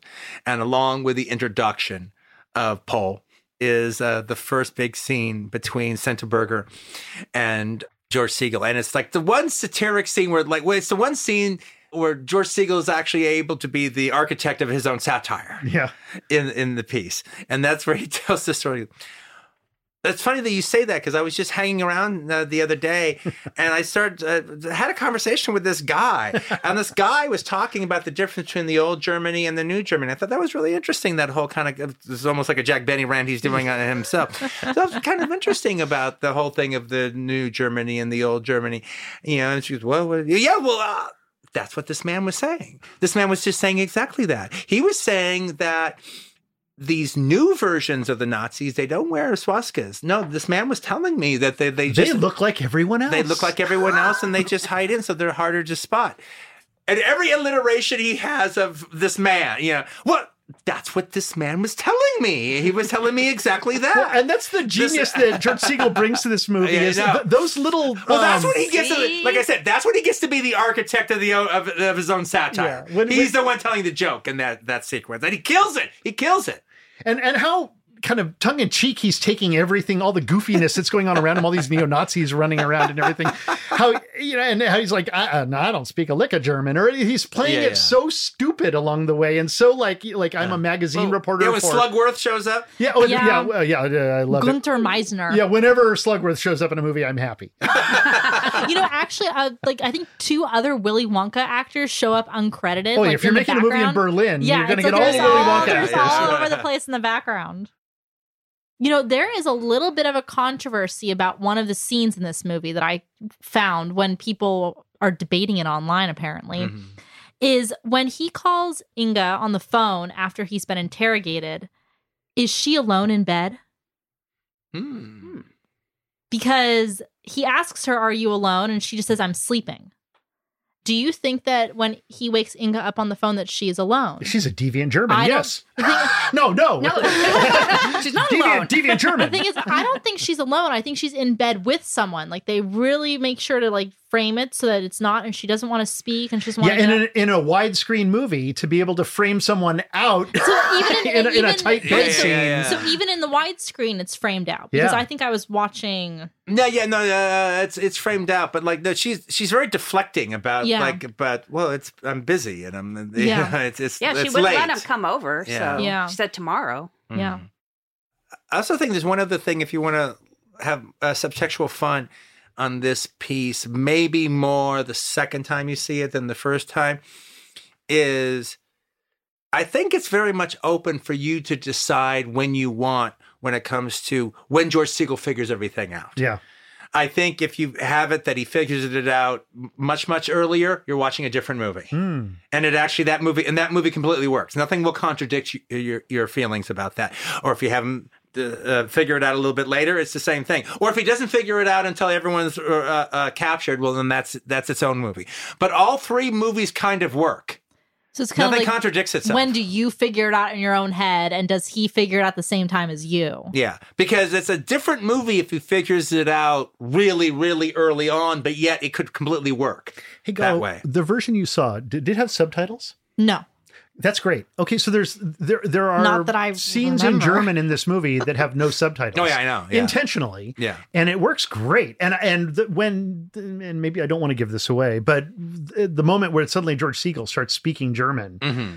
it's great. No, it's that's a great scene. It's a great moment. Another It's- proof that he's not a bumbling spy. no, no, he's not. Ah, he's no, not. no. It's, I, it- when we were talking, I just realized that George Segal went from Edward Albee, uh, Who's Afraid of Virginia Woolf, to Harold Pinter, which I thought was really cool. Mm-hmm. And I'm going to say George wow. Segal is such a super cool guy Mm-hmm. that when you program The Long Goodbye and The Blackbird at the New Beverly in Uh-huh. January Yeah. of 2019, um, Elliott Gould came to see uh, The Long Goodbye. He didn't do a Q&A or anything. He just Uh-huh. Yeah, wanted to he just wanted to watch it. Uh-huh. Um, but he told us that George Segal was driving by Beverly Mm-hmm. Boulevard and saw the Long Goodbye and the Blackbird marquee, Uh-huh. and that he stopped, took a picture of the marquee, and texted it to Elliott Gould. Ah, I love George cool. Segal. Well, I, so- and let's also just say he does not have pudding hair. He has great hair. He got always George Segal's got great hair in this movie. I just want to say. Yeah. Uh, I actually uh, uh, I met George Segal a couple times, but one time I met him was he was uh, part of that little gang that had breakfast every morning, had coffee every morning at this farmers market with with um, Paul Mazursky. Yeah, the Mazursky gang. Yeah, the the, yeah, the Mazursky gang. Yeah. And so I was invited once, and uh, the, we had just had a screening at the New Beverly of uh, Blume in Love and Bob and Carol, Ted and Alice. And there's George Segal in his uh, jogging outfit, and he's got his coffee, and he's like, "Hey, nice to meet you." And uh, um, I go, "Yes, we just had a screening of uh, uh, Blume in Love and Bob and Carol." He goes, "Which one played better?" I go, "Actually, Blume in Love." He goes, "Ah, "Of course it did." Um, I watched this on YouTube. I know there's a DVD out there floating around somewhere. uh, yes, and I also think there's a key video out there. floating. Yes, which is actually what I picked up from eBay for six dollars. That's a deal. I know that's a deal for a key video, but I have to like there's a little I love key video. It's probably my favorite box because of the rainbow and I find Mm-hmm. it really uniform, but the like the frame that they choose for like the poster on the front with the rainbow, pretty- it looks bad. No, I'm it's kind of. No, it's kind of generic. It's It just a picture of Alec Guinness and George Segal during the exposition scene, uh, and also the key video colors are a little weird. They're Yeah, a I little don't- I don't- I I don't like actually- the. Yeah, they're. I like- actually thought it I was like the like- blue style. This is like the brown style. Yeah, I thought it was like a fake VHS. To be honest, I looked at, it, I was like, "What is this? Like the way No, the I don't like the brown style No. key videos. I like the blue base. Yeah, no, it's uh, I don't know. Did brown that. come before blue, or did blue come No, before blue, brown? blue was always the thing. They just monkeyed around every once in a Yeah, while. it's Yeah. bad to monkey with what works.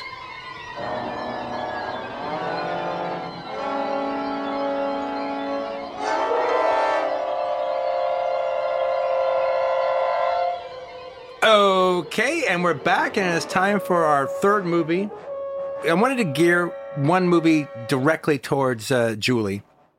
This was definitely the one to do it with, but it's a little unique insofar as uh, we actually don't have a video cassette of it. I actually watched the 16 print of it. Uh, so we're breaking our format slightly. Now, Julie is she's a big fan of lots of stuff, but one of the things that she's been a big fan of ever since I knew her, and she has different toys and different things, is she's a big fan of uh, the Planet of the Apes series.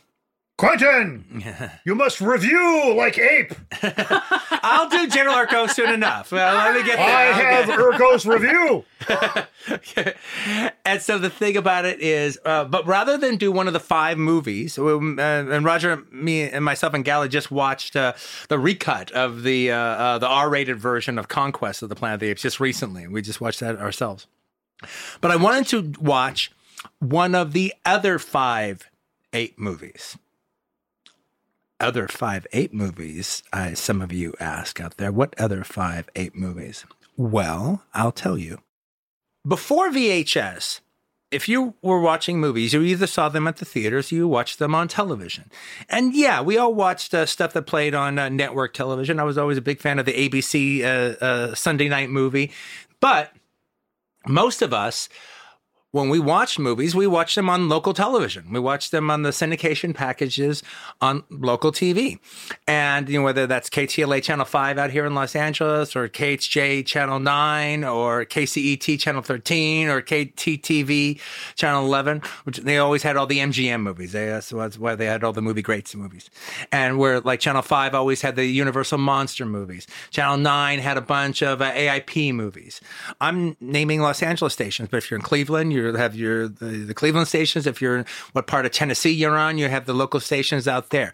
And the way all those local stations would show movies is those local stations would buy a syndication TV package that uh, people were. Uh, offering up of uh, could be five titles, it could be 12 titles, it could be 37 titles and they had the uh, you know they were able to show those movies for a, a, period of a, usually a couple of years now, one of the things that they would do to beef up these packages is they had a whole series of movies where they took a, a canceled TV show and either took a two part episode and cut it together like it was a feature film, and, or they just took two random episodes and cut them together with maybe a thing in the middle, maybe that tied them together. And these played all throughout uh, the 70s and the 80s. We watched one when we're on our Susan George kick. We watched two episodes of The Persuaders. Yeah, yeah. Put together as Mission to Monte Carlo. All right. Yeah. That was a, uh, we wanted to watch another Susan George movie and we picked that one. And, uh, one of the things that they would reason they do these is these local TV stations if they had enough movies to make a Burt Reynolds week, then they could have a Burt Reynolds week. But then they took all the episodes of uh, Dan August put them together, made movies out of them. So now anyone could get a Burt Reynolds week. Well, turns out that one of the biggest weeks that you could ever have at your local TV station is if you own the five Planet of the Apes movies from Fox. And they have an all ape week that week on their Channel 5 movie theater. And it was a smash. And it would be one of the highest grossing weeks you could take on network television. Best week is ape week. So, since their ape weeks were so fantastic, they went to the TV series that they did, that short lived TV series that came out in the early 70s, 70, around 73. 74. 74.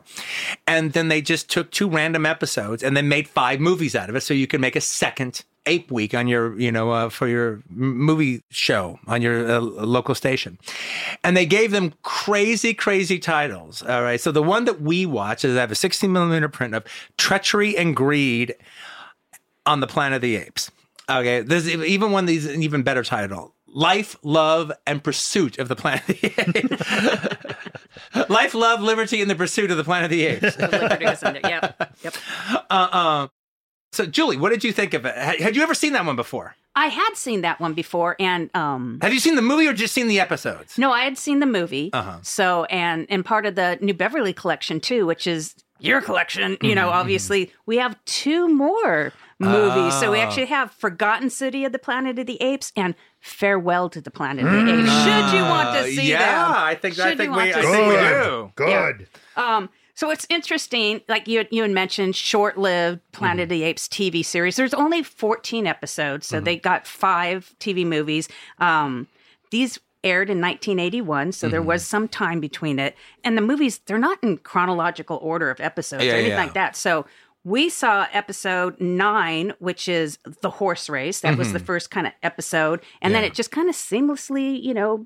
Cuts to, Uh, hardly seamlessly. yeah, it's like a just hard scissor cut, and all of a sudden they're in They're trouble again. Yeah, they're, well, they're, hiding like- in the. yeah, they're, they're hiding. Yeah, from the vantage points. But I'm like, oh, wait, We're is like, uh, yeah, like in the episode, they're Yeah. going, "Hey guys, how you doing? Yeah. Hey, oh, hey, here comes the gorillas hiding the hiding in the roof." hide- hide. So, uh, and that was called the Tyrant. So the 2nd uh-huh. episode. Uh-huh. So I think they're terrific. I, I think the Planet of the Apes is often underrated, Mhm. and we have um, three stars.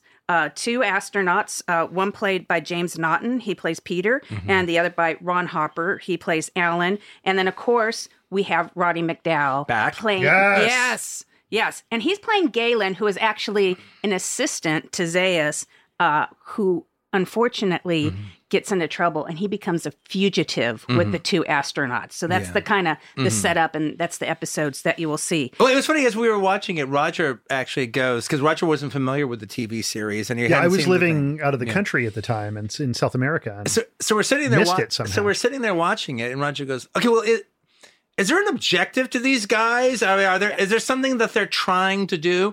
And I don't think there is anything they're trying to do. The the spaceship is kaput, so Right, they're they- they're just trying to not be They're captured by the apes. Exactly. yeah. yeah. Now the episodes that I remember the pilot episode, which is just the Ersatz remake of the first movie.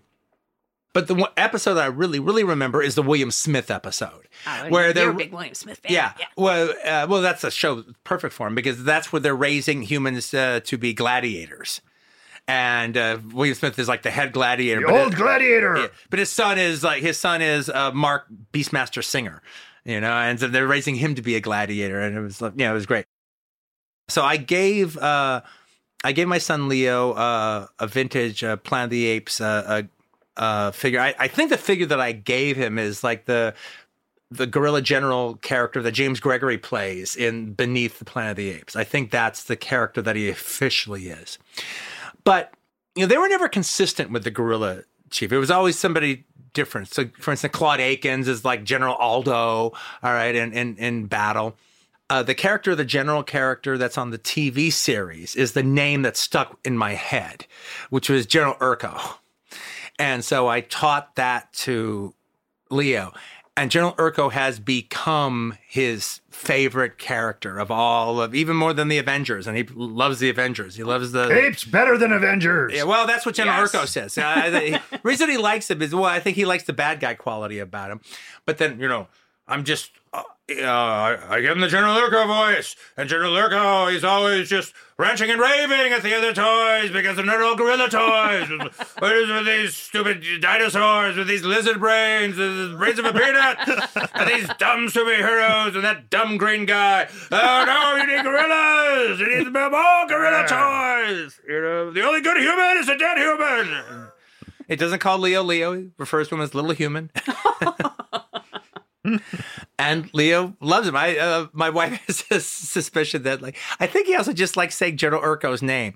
I think it's a combination though. It's like okay, I think well he likes playing with me. He likes the fact that I do the voice and I commit to it very well, but also I think he knows that I like doing it, so he's trying to encourage me to do it more by saying that he likes something that I like.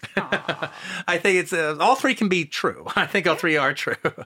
Uh, so anyway, it was a blast watching it because General Urko had a lot to do in both oh, episodes. yeah. And one, I didn't realize how how he, he's a tyrant. He's a tyrant to the other gorillas. You know, he makes them oh, like yeah. bet everything they have, you know, on losing races. And of course, I'm going to win.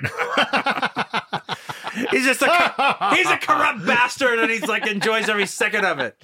But General Urko is like a main main character. Like he's a star in in the Tarantino house in Tel Aviv, and so to say the name said constantly, to see him like acting out like entire scenarios, it just did my heart good. Uh, uh, like, well, I can't wait to watch this with Leo. I cannot wait to watch Treachery and Greed on the Planet of the Apes with Leo, and and, and in this. uh Uh, he's played by uh, uh, Mark Lenard, who uh, you remember uh, is the guy usually who played uh, Spock's father on the original uh, Star Trek shows, but who steals the show actually. And by the way, the two astronauts are not just any old guys. Okay, so Ron Harper, The last time he showed up in anything was The Soldier, the the James Glickenhaus movie that he did after The Exterminator, and he was uh, the guy. I remember he's sitting at the desk and he uh, uh, turns on the lamp and it blows up. that was the last time I think he showed up in something. But before that, he was the star of Garrison's Gorillas. Not to be confused with another Planet of the Apes story. But gorillas still. yeah, like, still gorillas in the name. That's okay. Look at those gorillas in the name. that was the follow-up show that the Selmur Productions, the company that did uh, Combat, when they were ready to, okay, we're enough with Combat, we're going to push Garrison's Gorillas. And it's about uh, a bunch of guys fighting in France, uh, uh, Americans fighting in France, and uh, uh, but they're dressed like French civilians. The thing about Garrison's Gorillas is very similar to Inglorious Bastards. It's the closest thing to Inglorious Bastards, the TV show, that there is. And and, and Bong Joon Ho even told me that because Bong Joon Ho used to was like, oh yeah, I used to really love this show called Garrison's Gorillas that they used to play. They wouldn't play it on our television, but they'd play it on the uh, uh, the army base television. And every once in a while, I was able to get their signal. And there, there was this thing called Garrison's Gorillas. And so he's talking about growing up, and that was his favorite TV show. I go, well, you know, frankly, the format of Garrison's Gorillas is kind of similar to the format of Inglorious Bastards. And he goes, I thought that. when I'm watching Inglorious Bastards, I go, this is kind of like Garrison's Gorillas. anyway, so Ron Harper was the star of that. And James Naughton is not just any old schmo. He is the older brother of David Making It Naughton. Yeah, I'm a pepper. David, I'm a pepper Naughton. And James Naughton was uh, classically trained, did a lot of theater, graduated from Yale. Yeah, as a matter of fact, he plays the suitor in Paul Newman's uh, uh, 80s directed version of The Glass Menagerie. Yep. But who steals Treacher and Greed in the Planet of the Apes is John Hoyt playing the tyrant gorilla uh, in the uh, in the in part two. He's so good. He's so good at it. And I like Mark Lenard and I like General Urko. I go, oh, this guy's even better. he and he's he's he's killing it. The makeup they did for that show is kind of fantastic because it was interesting how sometimes they're just wearing a beautifully blended mask. But it was really strange how you could kind of tell what the actor looked like on the other side of the mask. I mean, The eyes come through. it's that- yeah. it's bizarre how the different shapes of the faces of the different actors molded around the faces of the mask and how it never looked like a generic mask. They started just bleeding into the features of the actual characters. And I mean even you know uh uh, uh you know, the uh, the guards that would just show up, all right, and you know have like you know a, a few different lines. Uh, there was a humanity to them. There was a humanity to their line readings, and there was a humanity to the way that like you you you saw the actor underneath the mask in a strange way. I will review as ape, as you should too. Okay. Only ape Can review ape. can review ape. Only ape can criticize ape. Here is review. Only good movie is ape movie. Only good television is ape television. Good enough to make movie out of two episodes. Director Jack Starrett, not bad human. Jack Starrett, honorary ape. Direct good ape movie. Even human movie Race with the Devil good. But if with apes, then Race with the Devil better movie. Devil is human creation. Most feared human to apes. Good movie. Director Ralph Senensky, also not bad human. Make good human television. Apes love Star Trek. Apes love Mission Impossible. And he did a lot of Dan August too. Apes love Dan August. Apes love Twilight Zone. Apes love Wild Wild West.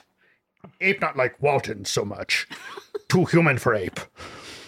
Problem with movie and series are the humans. like watching Starsky and Hutch on Planet of the Apes. Need more apes, less humans. Too much human talking. Too much human freedom. Roddy McDowall as Galen, good, but still wimpy chimpanzee. More gorilla. More Urko needed. Urko have great actor of Star Trek. Not human, but Vulcan. Mark Lenard, great ape. Credit sequence, good. Worthy of apes. John Chambers makeup of apes, good makeup. Best makeup. John Chambers, great ape. Yes. B for banana.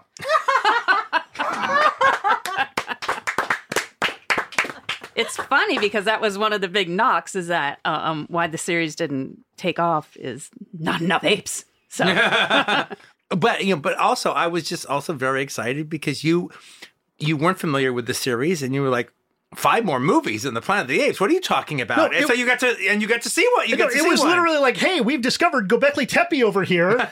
it's like this amazing archaeological dig. It's like, for me, this was like a discovery because I had no idea. I I knew that there was the animated series. I had watched Yeah, the animated, yeah, yeah. but somehow it just passed me by.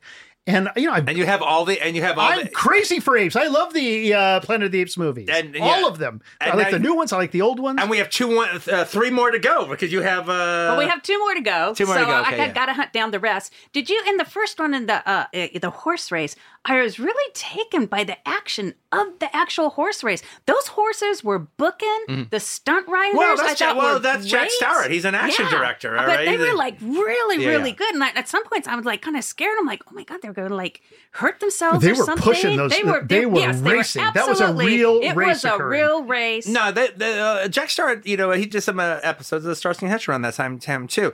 If, if you're bringing him for that episode, you're bringing him in to do the horse race. Right. You know, because he's an action guy. That's why he knew all the Wranglers, you know. So Yeah, no, like his easy. team was was spot on. Yeah. and that whole thing really about cool. the wedges in the uh, Oh in my the god, hoof. did you not cringe and Yeah. stuff? It oh was- my, you cringed when you heard about it, and then when they were pulling them out. I learned all sorts of things watching this. I learned Mm-hmm. that when you have a scorpion on you, don't move. yeah.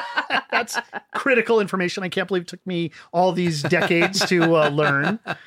Not that I've had to worry. But you also that. like you you like the idea that oh this is basically a western series with apes. Yeah, Uh, it- I- at first I thought a western, but the more I started watching it, the more I realized no, this is like Robin Hood with apes. It's more like this because the the whole feudal dynamics of the world are Yeah. Mm-hmm. less old west and more kind of like year eight hundred to year one You know, UK where you've got the Normans Mm-hmm. and the Saxons. You've got all these Norman kind of landowners Mm-hmm. and uh, the the Saxons who are like you know oppressed Mm-hmm. and the dynamics between them. And it, it, it, you could transplant this, you know, and have Robin Hood or you know whoever Yeah. uh, in you know, Men in Tights, basically running around. And the stories you wouldn't have to change that much, Yeah. Other than every time they reference, you know, apes, just reference Normans. Mm-hmm. I always um like this quote I found from James Naughton, who did not really like doing the TV show. He did it. You can kind of tell. You yeah, kind of. He wants to kinda be on tell. Starsky and Hutch. well, he wanted to be on stage, but um, Oh, yeah, he did give a, a, a good quote, but like from James Naughton, we have the opportunity to make some comments about what is happening in our civilization today.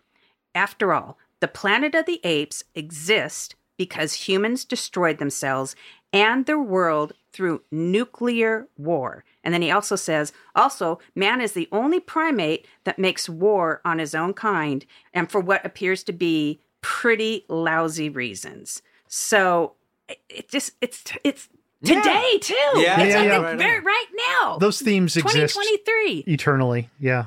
I love it. I just love it. And I do find a slight nuclear theme going through the Oh. three movies because three. you can say like the Cold Cold War. War. Yeah, sure, sure. Yes, yes. Here, the Planet of the Apes. You know, the humans nuclear exploded themselves. So Oh, there you are. It's getting easier for me to remember your arrival. Mm. Oh, I do so look forward to our visits. Yeah, much more than I looked forward to helping our astronaut friends I made. Well, at the risk of my very own life, I might add. Burke and Virdon captured their precious computer disk stolen and Urko on our trail. Goodness, I, oh. And then, when we least expected it, well, it, I have never seen such treachery and greed on the planet of the apes. Oh, And we're back, and uh, we're here with my daughter Gala. I have arrived. Okay, so you answered the why of why this because I saw it and I was like, what? why? It's like there's five of these TV movies put together, but like, why the third one? And so, okay, that question was kind of answered for me and hopefully for everyone at home because I'm guessing that when you see the name Treachery and Greed on the Planet of the Apes, you too will be scratching your head like I was at home. Well, Quentin, Quentin Hy- No. showed- pointed out to me one episode is about treachery, the other one's about greed. Actually, you pointed it out to me, my friend. Uh, I thought that was very smart. When it was all over with, I just thought they were cool titles. I go, well, no, actually, one is about treachery and one is about greed. You are correct, sir. So I was like really stressed trying to find this because I'm like, I have to watch this. It's like Julie's coming in. I can't not watch the Planet of the Apes movie that they watch. No, I can't find this. This is really frustrating. Oh. Couldn't find it. I don't think it exists on the internet as a movie. Um, I don't even know if it exists on VHS. I tried to find the individual episodes. Unless on- you taped it off of Unless- TNT when they show exactly. them. Yeah. But I did find the entire series on the Internet Archive. And so what did I do? I didn't just watch the two episodes, I watched the entire show. Oh, you watched the entire series. Oh, wow. Yes. That's so dedication. That's I can't Did you like in- the series? You know what? I have a few problems with it. It's fun. Roger will tell you I kind of like what is that show? Bigfoot and Oh, Wild yeah, Boy. What Bigfoot and Wild I really like Bigfoot and Wild Boy, yeah. which is like Oh, nothing similar to this, but yeah. it makes me feel the same thing. So, as Julie kind of mentioned, okay, there's five movies. They each take two episodes from the show and they mash them together. Um, Back to the Planet of the Apes has episode one, which is Escape from Tomorrow, and episode three, which Urko gets yeah. trapped. It's called The Trap. Um, ep- movie two is The Forgotten City of the Planet of the Apes, which has The Gladiators, which Quentin That's the William Smith one. which is episode two, mixed with episode five, which is called The Legacy. And then the episode, uh, the movie that we watched today, which is episode nine, The Horse Race, and episode 11, The Tyrant. Fourth one is Life, Liberty, and Pursuit on the Planet of the Apes. Wow. This is the great, the best title. the best Which is title of the all the best Planet of the title. Maybe Apes of all the movies. Planet of the Apes movies, that's the best title of Which all is the best title, which is episode seven, The Surgeon, and episode 10, The Interrogation, which are like two of the stronger episodes, I would say. And then the fifth movie is Farewell to the Planet of the Apes, with episode six, Tomorrow's Tide, and episode 14, Up Above the World So High. Okay, so they leave out a few episodes in these movie mashups, and they're the really good episodes which really made me kind of like upset because if I hadn't of like I was gonna say like oh well maybe I should just skip the episodes that aren't in these movies. And I was like no I should dedicate myself to like the full experience of like what would it have been like to watch this? I mean you would have had to watch it weekly. I wouldn't have gotten it all at once. But you watched it sequentially. You were able to I binge. watched it. I binged it. I binged Planet of the Apes. You deep yeah. Danger, dun, dun, danger, I, was danger. I did that on purpose. Down! Take him to the shower. Wire brush him. Oh. I know we have to get like the, the Clockwork Orange the Clockwork Orange No, it's like. Silkwood. Uh, Yeah, Silkwood yeah, shower. he wants me. Yeah, ta- take the radioactive particles off of me. The best episode of the show, in my opinion, is episode eight, which is called The Deception. Um, it is an episode where they come across a blind female monkey whose father was killed by humans, and she falls in love with one of the human guys, not knowing she that he's a human Yeah. because he reads to her. And that's the one thing that she really misses is reading. And it's a really touching episode and also features the version of the Ku Klux Klan in Planet of the Apes.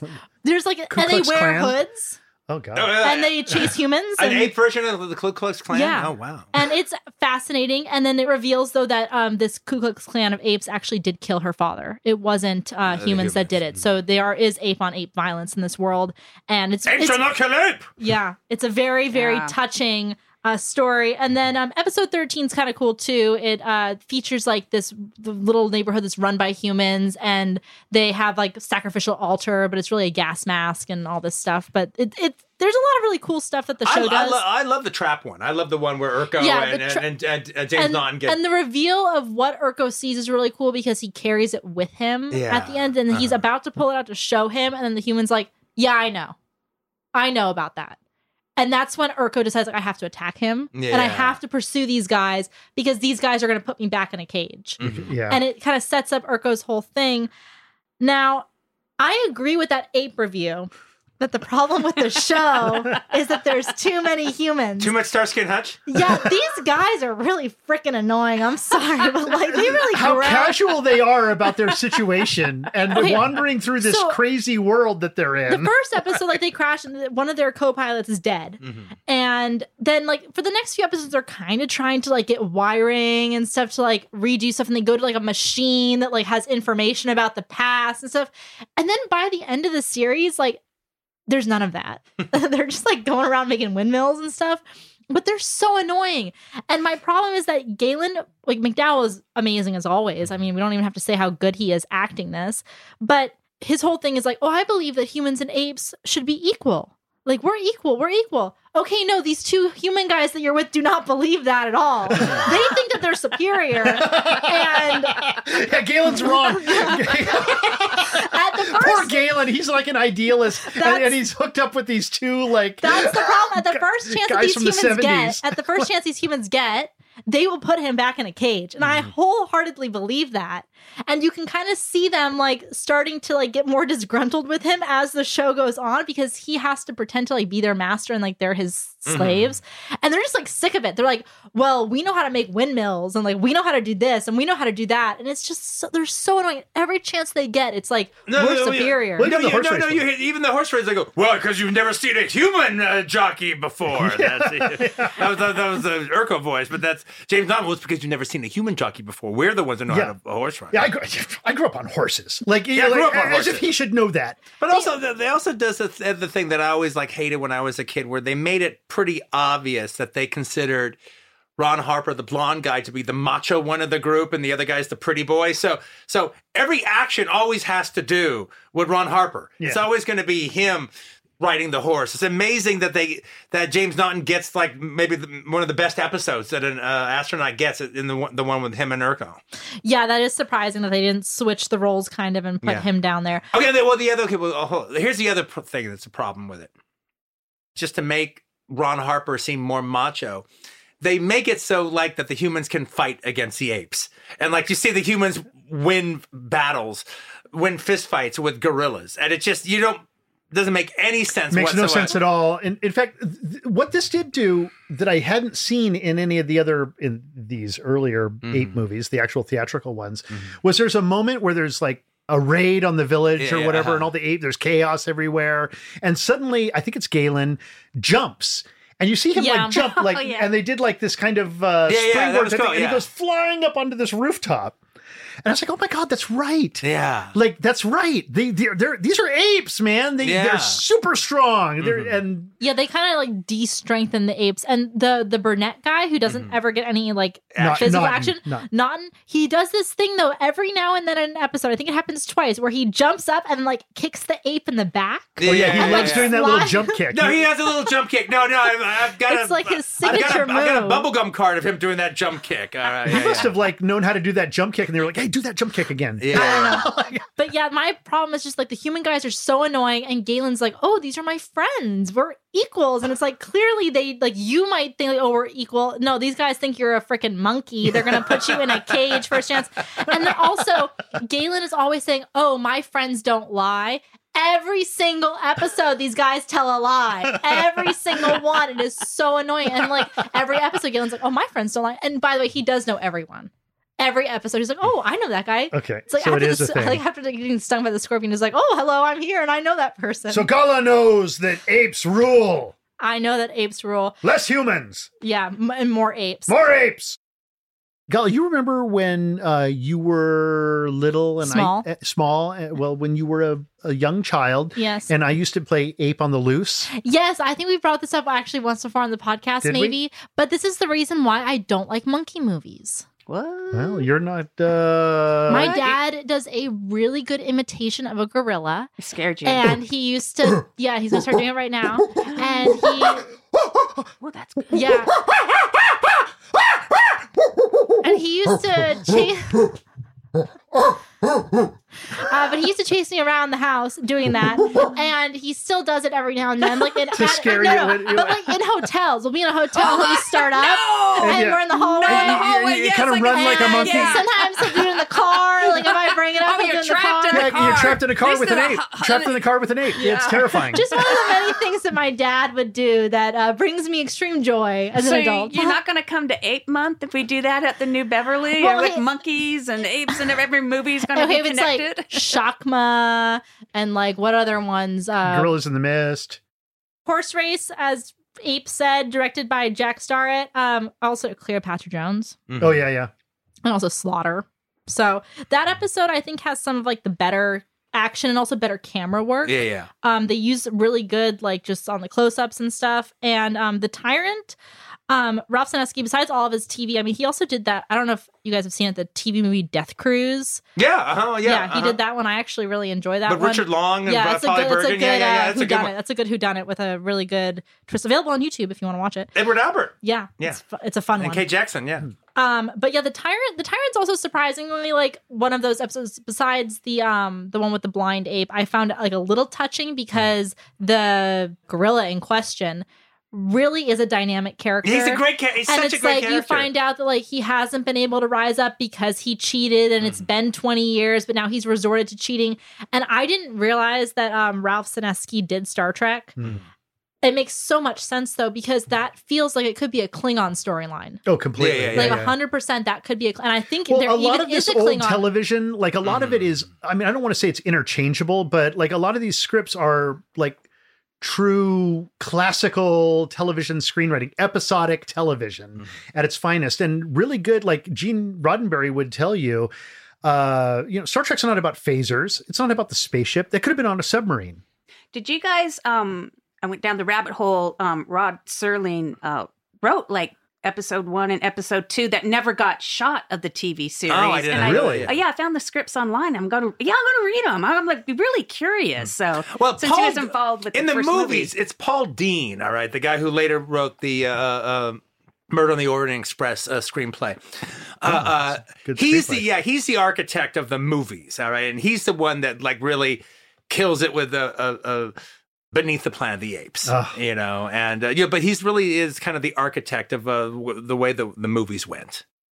Anyway i had an interesting time watching the show you really have to dig for it online it's really difficult to find so if people are able to wiggle their way through the algorithm and through the search engines Well, and find also, it It also existed a long time ago on DVD, you know. Oh yeah, it's on DVD, and Yeah. I, Yeah, I, I looked yesterday, and you can still buy it. Actually, cheaper than when we bought our copies. I Oh, think okay, we yeah, paid yeah. over a hundred dollars for this series, and I think they were 45 50 dollars online yeah, now. yeah.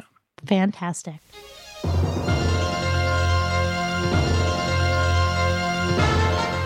Good evening and welcome to Cinema 17. Tonight, two American astronauts escape death and crash in a strange lab. We landed somewhere. Could be Earth. Earth, yes, but 1,000 years in the future. Yeah, well, we could have landed in a worse place, I'll tell you that.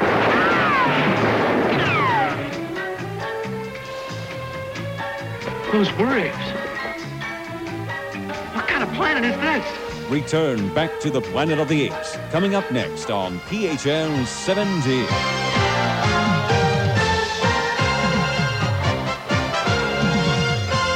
Okay, let's hand out some awards. Here we go. ba, ba, da, ba. I think when it comes to lead performances here, we don't uh, have that strong of a competition. So uh, uh, I'm going with uh, George Segal uh, for uh, Best Lead Actor, and I'm going with Senta Berger for Best Lead Actress for The Quiller Memorandum. i'm gonna go with mcdowall Yeah, I'm going with McDowall also, mostly for that one scene. Yeah, uh, yeah, Being I- on television, and for that scene to you know, like to have such gravitas between these two He- actors. I'm not giving you He any argument about McDowall. No, he also plays both Galen in that second episode, and I think the the monkey that he's pretending to be is Augustus. Yes, I think uh, that's yeah. the name of the assistant, and he does a really good job differentiating between the two it, within the same makeup. Octavian. Octavia, Octavius. yeah, there you go. Yeah. Yeah, I'm going to go with uh, Senta Berger for female lead. I, I like Senta Berger in it. I think Senta Berger is like kind of our only choice. Yeah. well, no, no, no, no, no. You can always go with um. Well, I guess there's a female lead in Rodan, yeah, Yu- maybe. Yumi Shirakawa. yeah, the the, da- the daughter of the older guy that died. the- I guess yeah, she's a lead. Shigeru's love interest in it. yeah, yeah.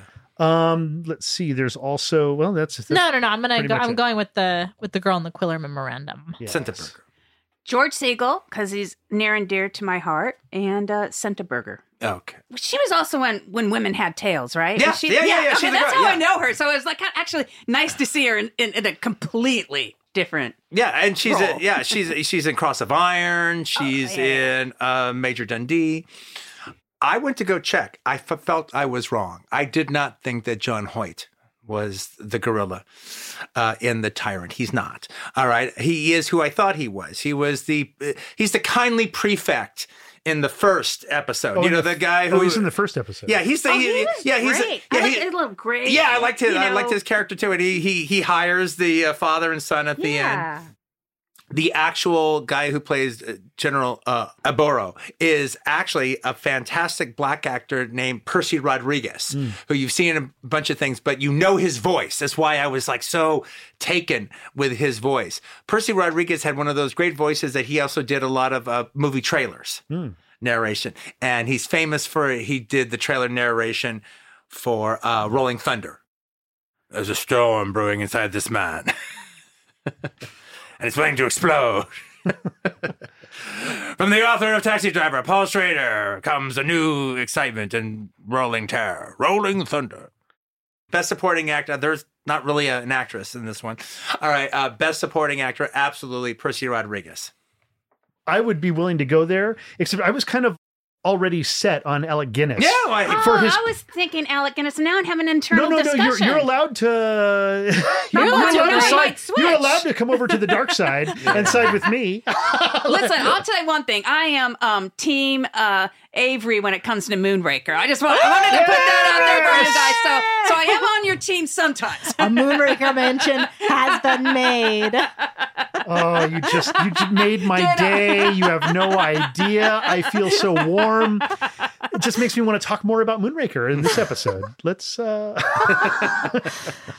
So I was kind of debating about Max von Sydow, but thinking about what made the Planet of the Apes show good, specifically this movie, I think is partially that performance in The Tyrant because it's a tortured performance. Yeah. So I'm gonna have to give it to him. You said his name was Uh, Percy. Percy Rodriguez. Percy Rodriguez. And there is a special, and it is really exciting when him and Urko actually midway through actually have a scene together. Oh wow, look at them together! Yeah. yeah, that was really good. And I Max von Sydow, the interrogation scene in the Quiller Memorandum is probably my favorite part because it gets so intense right there. Mm-hmm. But when you're acting in all that makeup and also just it's a great job. yeah, acting through that makeup also. Yeah. Yeah, to to to express yourself through all of that prosthetics. I agree. And I, I'll also say, like, you know, Max von Sydow and um, Alec Guinness, they had Harold Pinter's screenplay to work with. So I'm switched in my mind. I'm going to Percy Rodriguez. So I, I no, and and I got to be loyal to my apes. So. Yeah. Apes must rule. Must rule the So world. there you go. apes. Ape sweep. Ape sweep, except for this Avary character. Oh my lord, the monkey. How about screenplay? Yeah, I uh, I give it to Rodan. I- As much as I like the Harold Pinter screenplay, um, I like the roundaboutness that the story went and how it got to where it was going. But uh, uh, I do think it flags at a certain point where uh, uh, Rodan never flags. Rodan just gets better and better and better as it goes on. I'm with Rodan as well. I'm 100% with Rodan.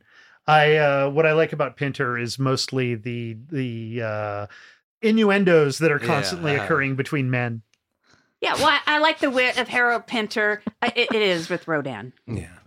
Um, you know what? I'm gonna be honest. I didn't even really like like the Quiller Memorandum that much. but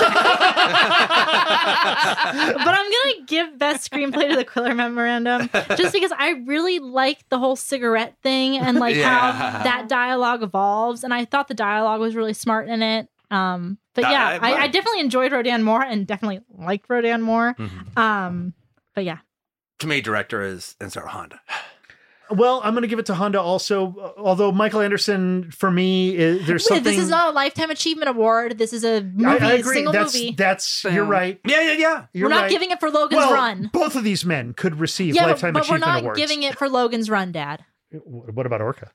We're not giving it for Orca. That's another That will be I mean, when we do, and we will do Orca. That's a promise. That's a promise. I don't. Know. There's just something about that the craftsmanship of British filmmaking at its peak. Well, I actually would not mind watching because I haven't seen it since I was a kid. I would not mind watching Around the World in 80 Days hmm. again. I haven't seen it since I was a little boy. Yeah. You know, though, you did bring up a really good thing with Michael Anderson about the whole like the the, the Mercedes building pulling out and having Well- him doing the salute against the glass. I mean, I think I think he's doing a kind of thematic mise en scène in a way that Honda is just delivering. Honda's just delivering the the goods as efficiently and greatly as possible. You're watching buildings blow up and all that stuff, but Michael Anderson, he's working on a thematic level that's he's encoding his film visually in a way that is uh that I think he has to do that Honda doesn't have to do because he can play everything straight. Yeah. For me, best director goes to, and it goes back to what we had at Video Archives. We all had a, a, a passion for watching movies, y'all for making movies. To the New Beverly, where there's a passion. We love showing movies. We love mm. watching movies. Ishiro Honda loves making movies, and his passion and his crew's passion and his cast's passion shows 110% on that beautiful IB Technicolor print. Yeah. Yeah. It's Honda, and there's no question. And and he's making the movie for the people. He's making movies for the people in the seats, staring at the screen flicker, looking at it like an insect, you know, uh, just watching that magic on screen. Magic, movie magic. Okay. Uh, uh, and I think, uh, dare I say, okay, yeah, uh, Rodan, best film. Yeah. Yeah, absolutely. I Yeah, think I mean, there, there's, there's actually, only there's a actually, silence because we're confused as to like what other choice. well, my my, fir- my first thought was, okay, uh, it's absolutely better than the Quiller Memorandum. But then I'm like, well, Treachery and Greed on Planet of the Apes. Is it fair? Like, I was, go- I was gonna, I was actually considering trying to like distill it down. Like, look, this is a like a lightweight competing against a heavyweight. There's nothing wrong with us actually having a classic or two in our lineup. honestly, honestly, when you if you were gonna put Rodan up against the Planet of the Apes movies, it's like this is not the one to put it up. No, I agree. Thank you, daughter. Thank you for. Having said that, Percy and Rodriguez ate apples off the heads. Just because Rodan is clearly the best, it doesn't mean the others are bad. No, They're no, no, just no. that are best. It's just Rodan exists in a level of classic. All right, you 100%, know, yes. back at a time when the guy was just making three classics a fucking year. yeah. Crazy with all that work, Yeah, yeah. you know? Um, for the planet, I'm just curious. For the Planet of the Ape episode, did they just like mash them together? Like, is there any narration or No. anything? Because I heard that the last one Mhm. has uh, McDowall's character Galen like doing a narration. No, like well, that would make sense. He would be the one that if they were going to tie Like it- reminiscing. It, they do. They, They- do that. Yeah. it would be easy enough for him to uh, narrate the entire thing if they wanted to go that way. I guess they didn't want to pay Roddy that kind I of think money. they filmed it actually too. Filmed yeah, part of it. I, I heard for the last. yeah, I heard The, for the last one they did do that. So I was surprised that for the third one they No, I- I- didn't. I- you can tell uh, since like you know uh, the apes are giving uh, Michael Conrad and his son a hard time, and the, the astronauts are hiding in the uh, the roof. You could tell that there was a whole thing where like they came up, hey, they came up to the farm, hey, how are you doing? How are you doing? oh, hey, here come the apes. Okay, hide, hide, hide. yeah, so the whole setup was just cut out just to get right into the action. I would like to create a word, uh, an award called Best Title Sequence, and I want to give that to Treachery and Greed on Planet of the Okay, Apes. yeah, yeah, because Yeah. that title sequence was like something out of Saul Bass. Yeah, yeah, no, Yeah. that, yeah. You know, That's cool. it had it had such a great No, entrance as a matter to the of movie. fact, no, as a matter of fact, that they were able to take the TV series title sequence, and so and you know because it was Fox doing it, they didn't give it to some you know local TV station to do it. Uh, they were able to really do it well. Yeah. all right, and really you know tie uh, tie the feature credits into it really well. Like with with that that Planet of the Apes music, that Yeah, yeah. kind of crazy, Yeah, yeah. I don't know, Dun, clanking dun, dun, pans dun, dun, music, dun, and dun, dun, dun, dun, and yeah, and uh, Yeah, just of the all gorilla the holding silhouettes. the, the Yeah, gorilla's holding ends- the, the rifle, the yeah, in the automatic air on his rifle. on horseback in, in front of a giant sun. Yeah, I know, it was And, like, amazing. all of that kind of lithographic filmmaking Yeah. being done, and like just looked amazing. I, Yeah, I was yeah, so just- amped yeah. to watch a Planet of the Apes Oh movie yeah, that. the way they just fetishize the you know the gorilla soldiers, you know that that silhouette is the silhouette that they keep choosing to. Awesome. Oh, best silhouette ever. Ape silhouette. Well, that brings us to an end of another exciting chapter. We want to thank our fellow employee, Julie McLean. Woo, thank you all so much. Julie. Appreciate y'all. Now, if you could just put all these tapes away. Actually, I still love filing tapes. That was going to be one of my questions to quit, and I'm like, oh, you need these tapes filed away because I saw a lot downstairs. and I want to thank our co-host, uh, uh, Gala Raquel Avary and Roger Tiberius Avary. Apes! Thank you, Quentin. Wednesday's child is a child of woe. Wednesday's child cries alone, I know. The Video Archives podcast is hosted by Quentin Tarantino and Roger Avary and produced by Josh Richmond and Gala Avary, with executive producers Colin Anderson and Natalie Muallim. Our engineers are Alex Gonzalez and Casey Holford. Find out more about the show and get Video Archives merch at videoarchivespodcast.com. You can also find us on Twitter at Video Archives and on Instagram at Video Archives Pod. They say.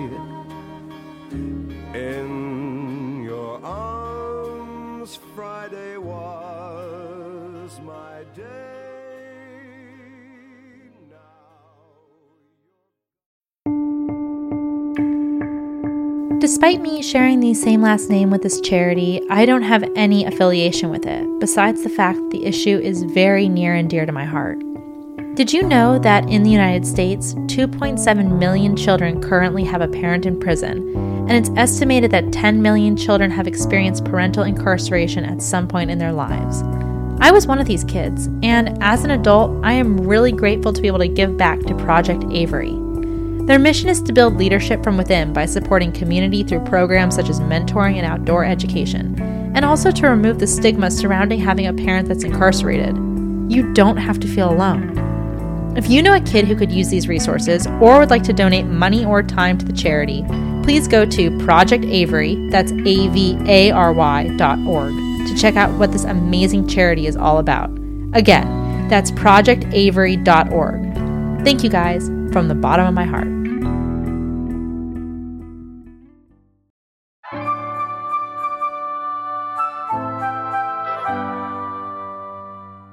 Want to know what your favorite writers, directors, actors, and photographers are secretly interested in? Check out The Gala Show, where each week a guest of my choosing brings an entirely new topic to the mic, and it can be anything they want to discuss. The catch? They only have 30 minutes. Join me, your reporter on the beat, Gala Avary, every Thursday for a new discussion on The Gala Show, available wherever you get your podcasts.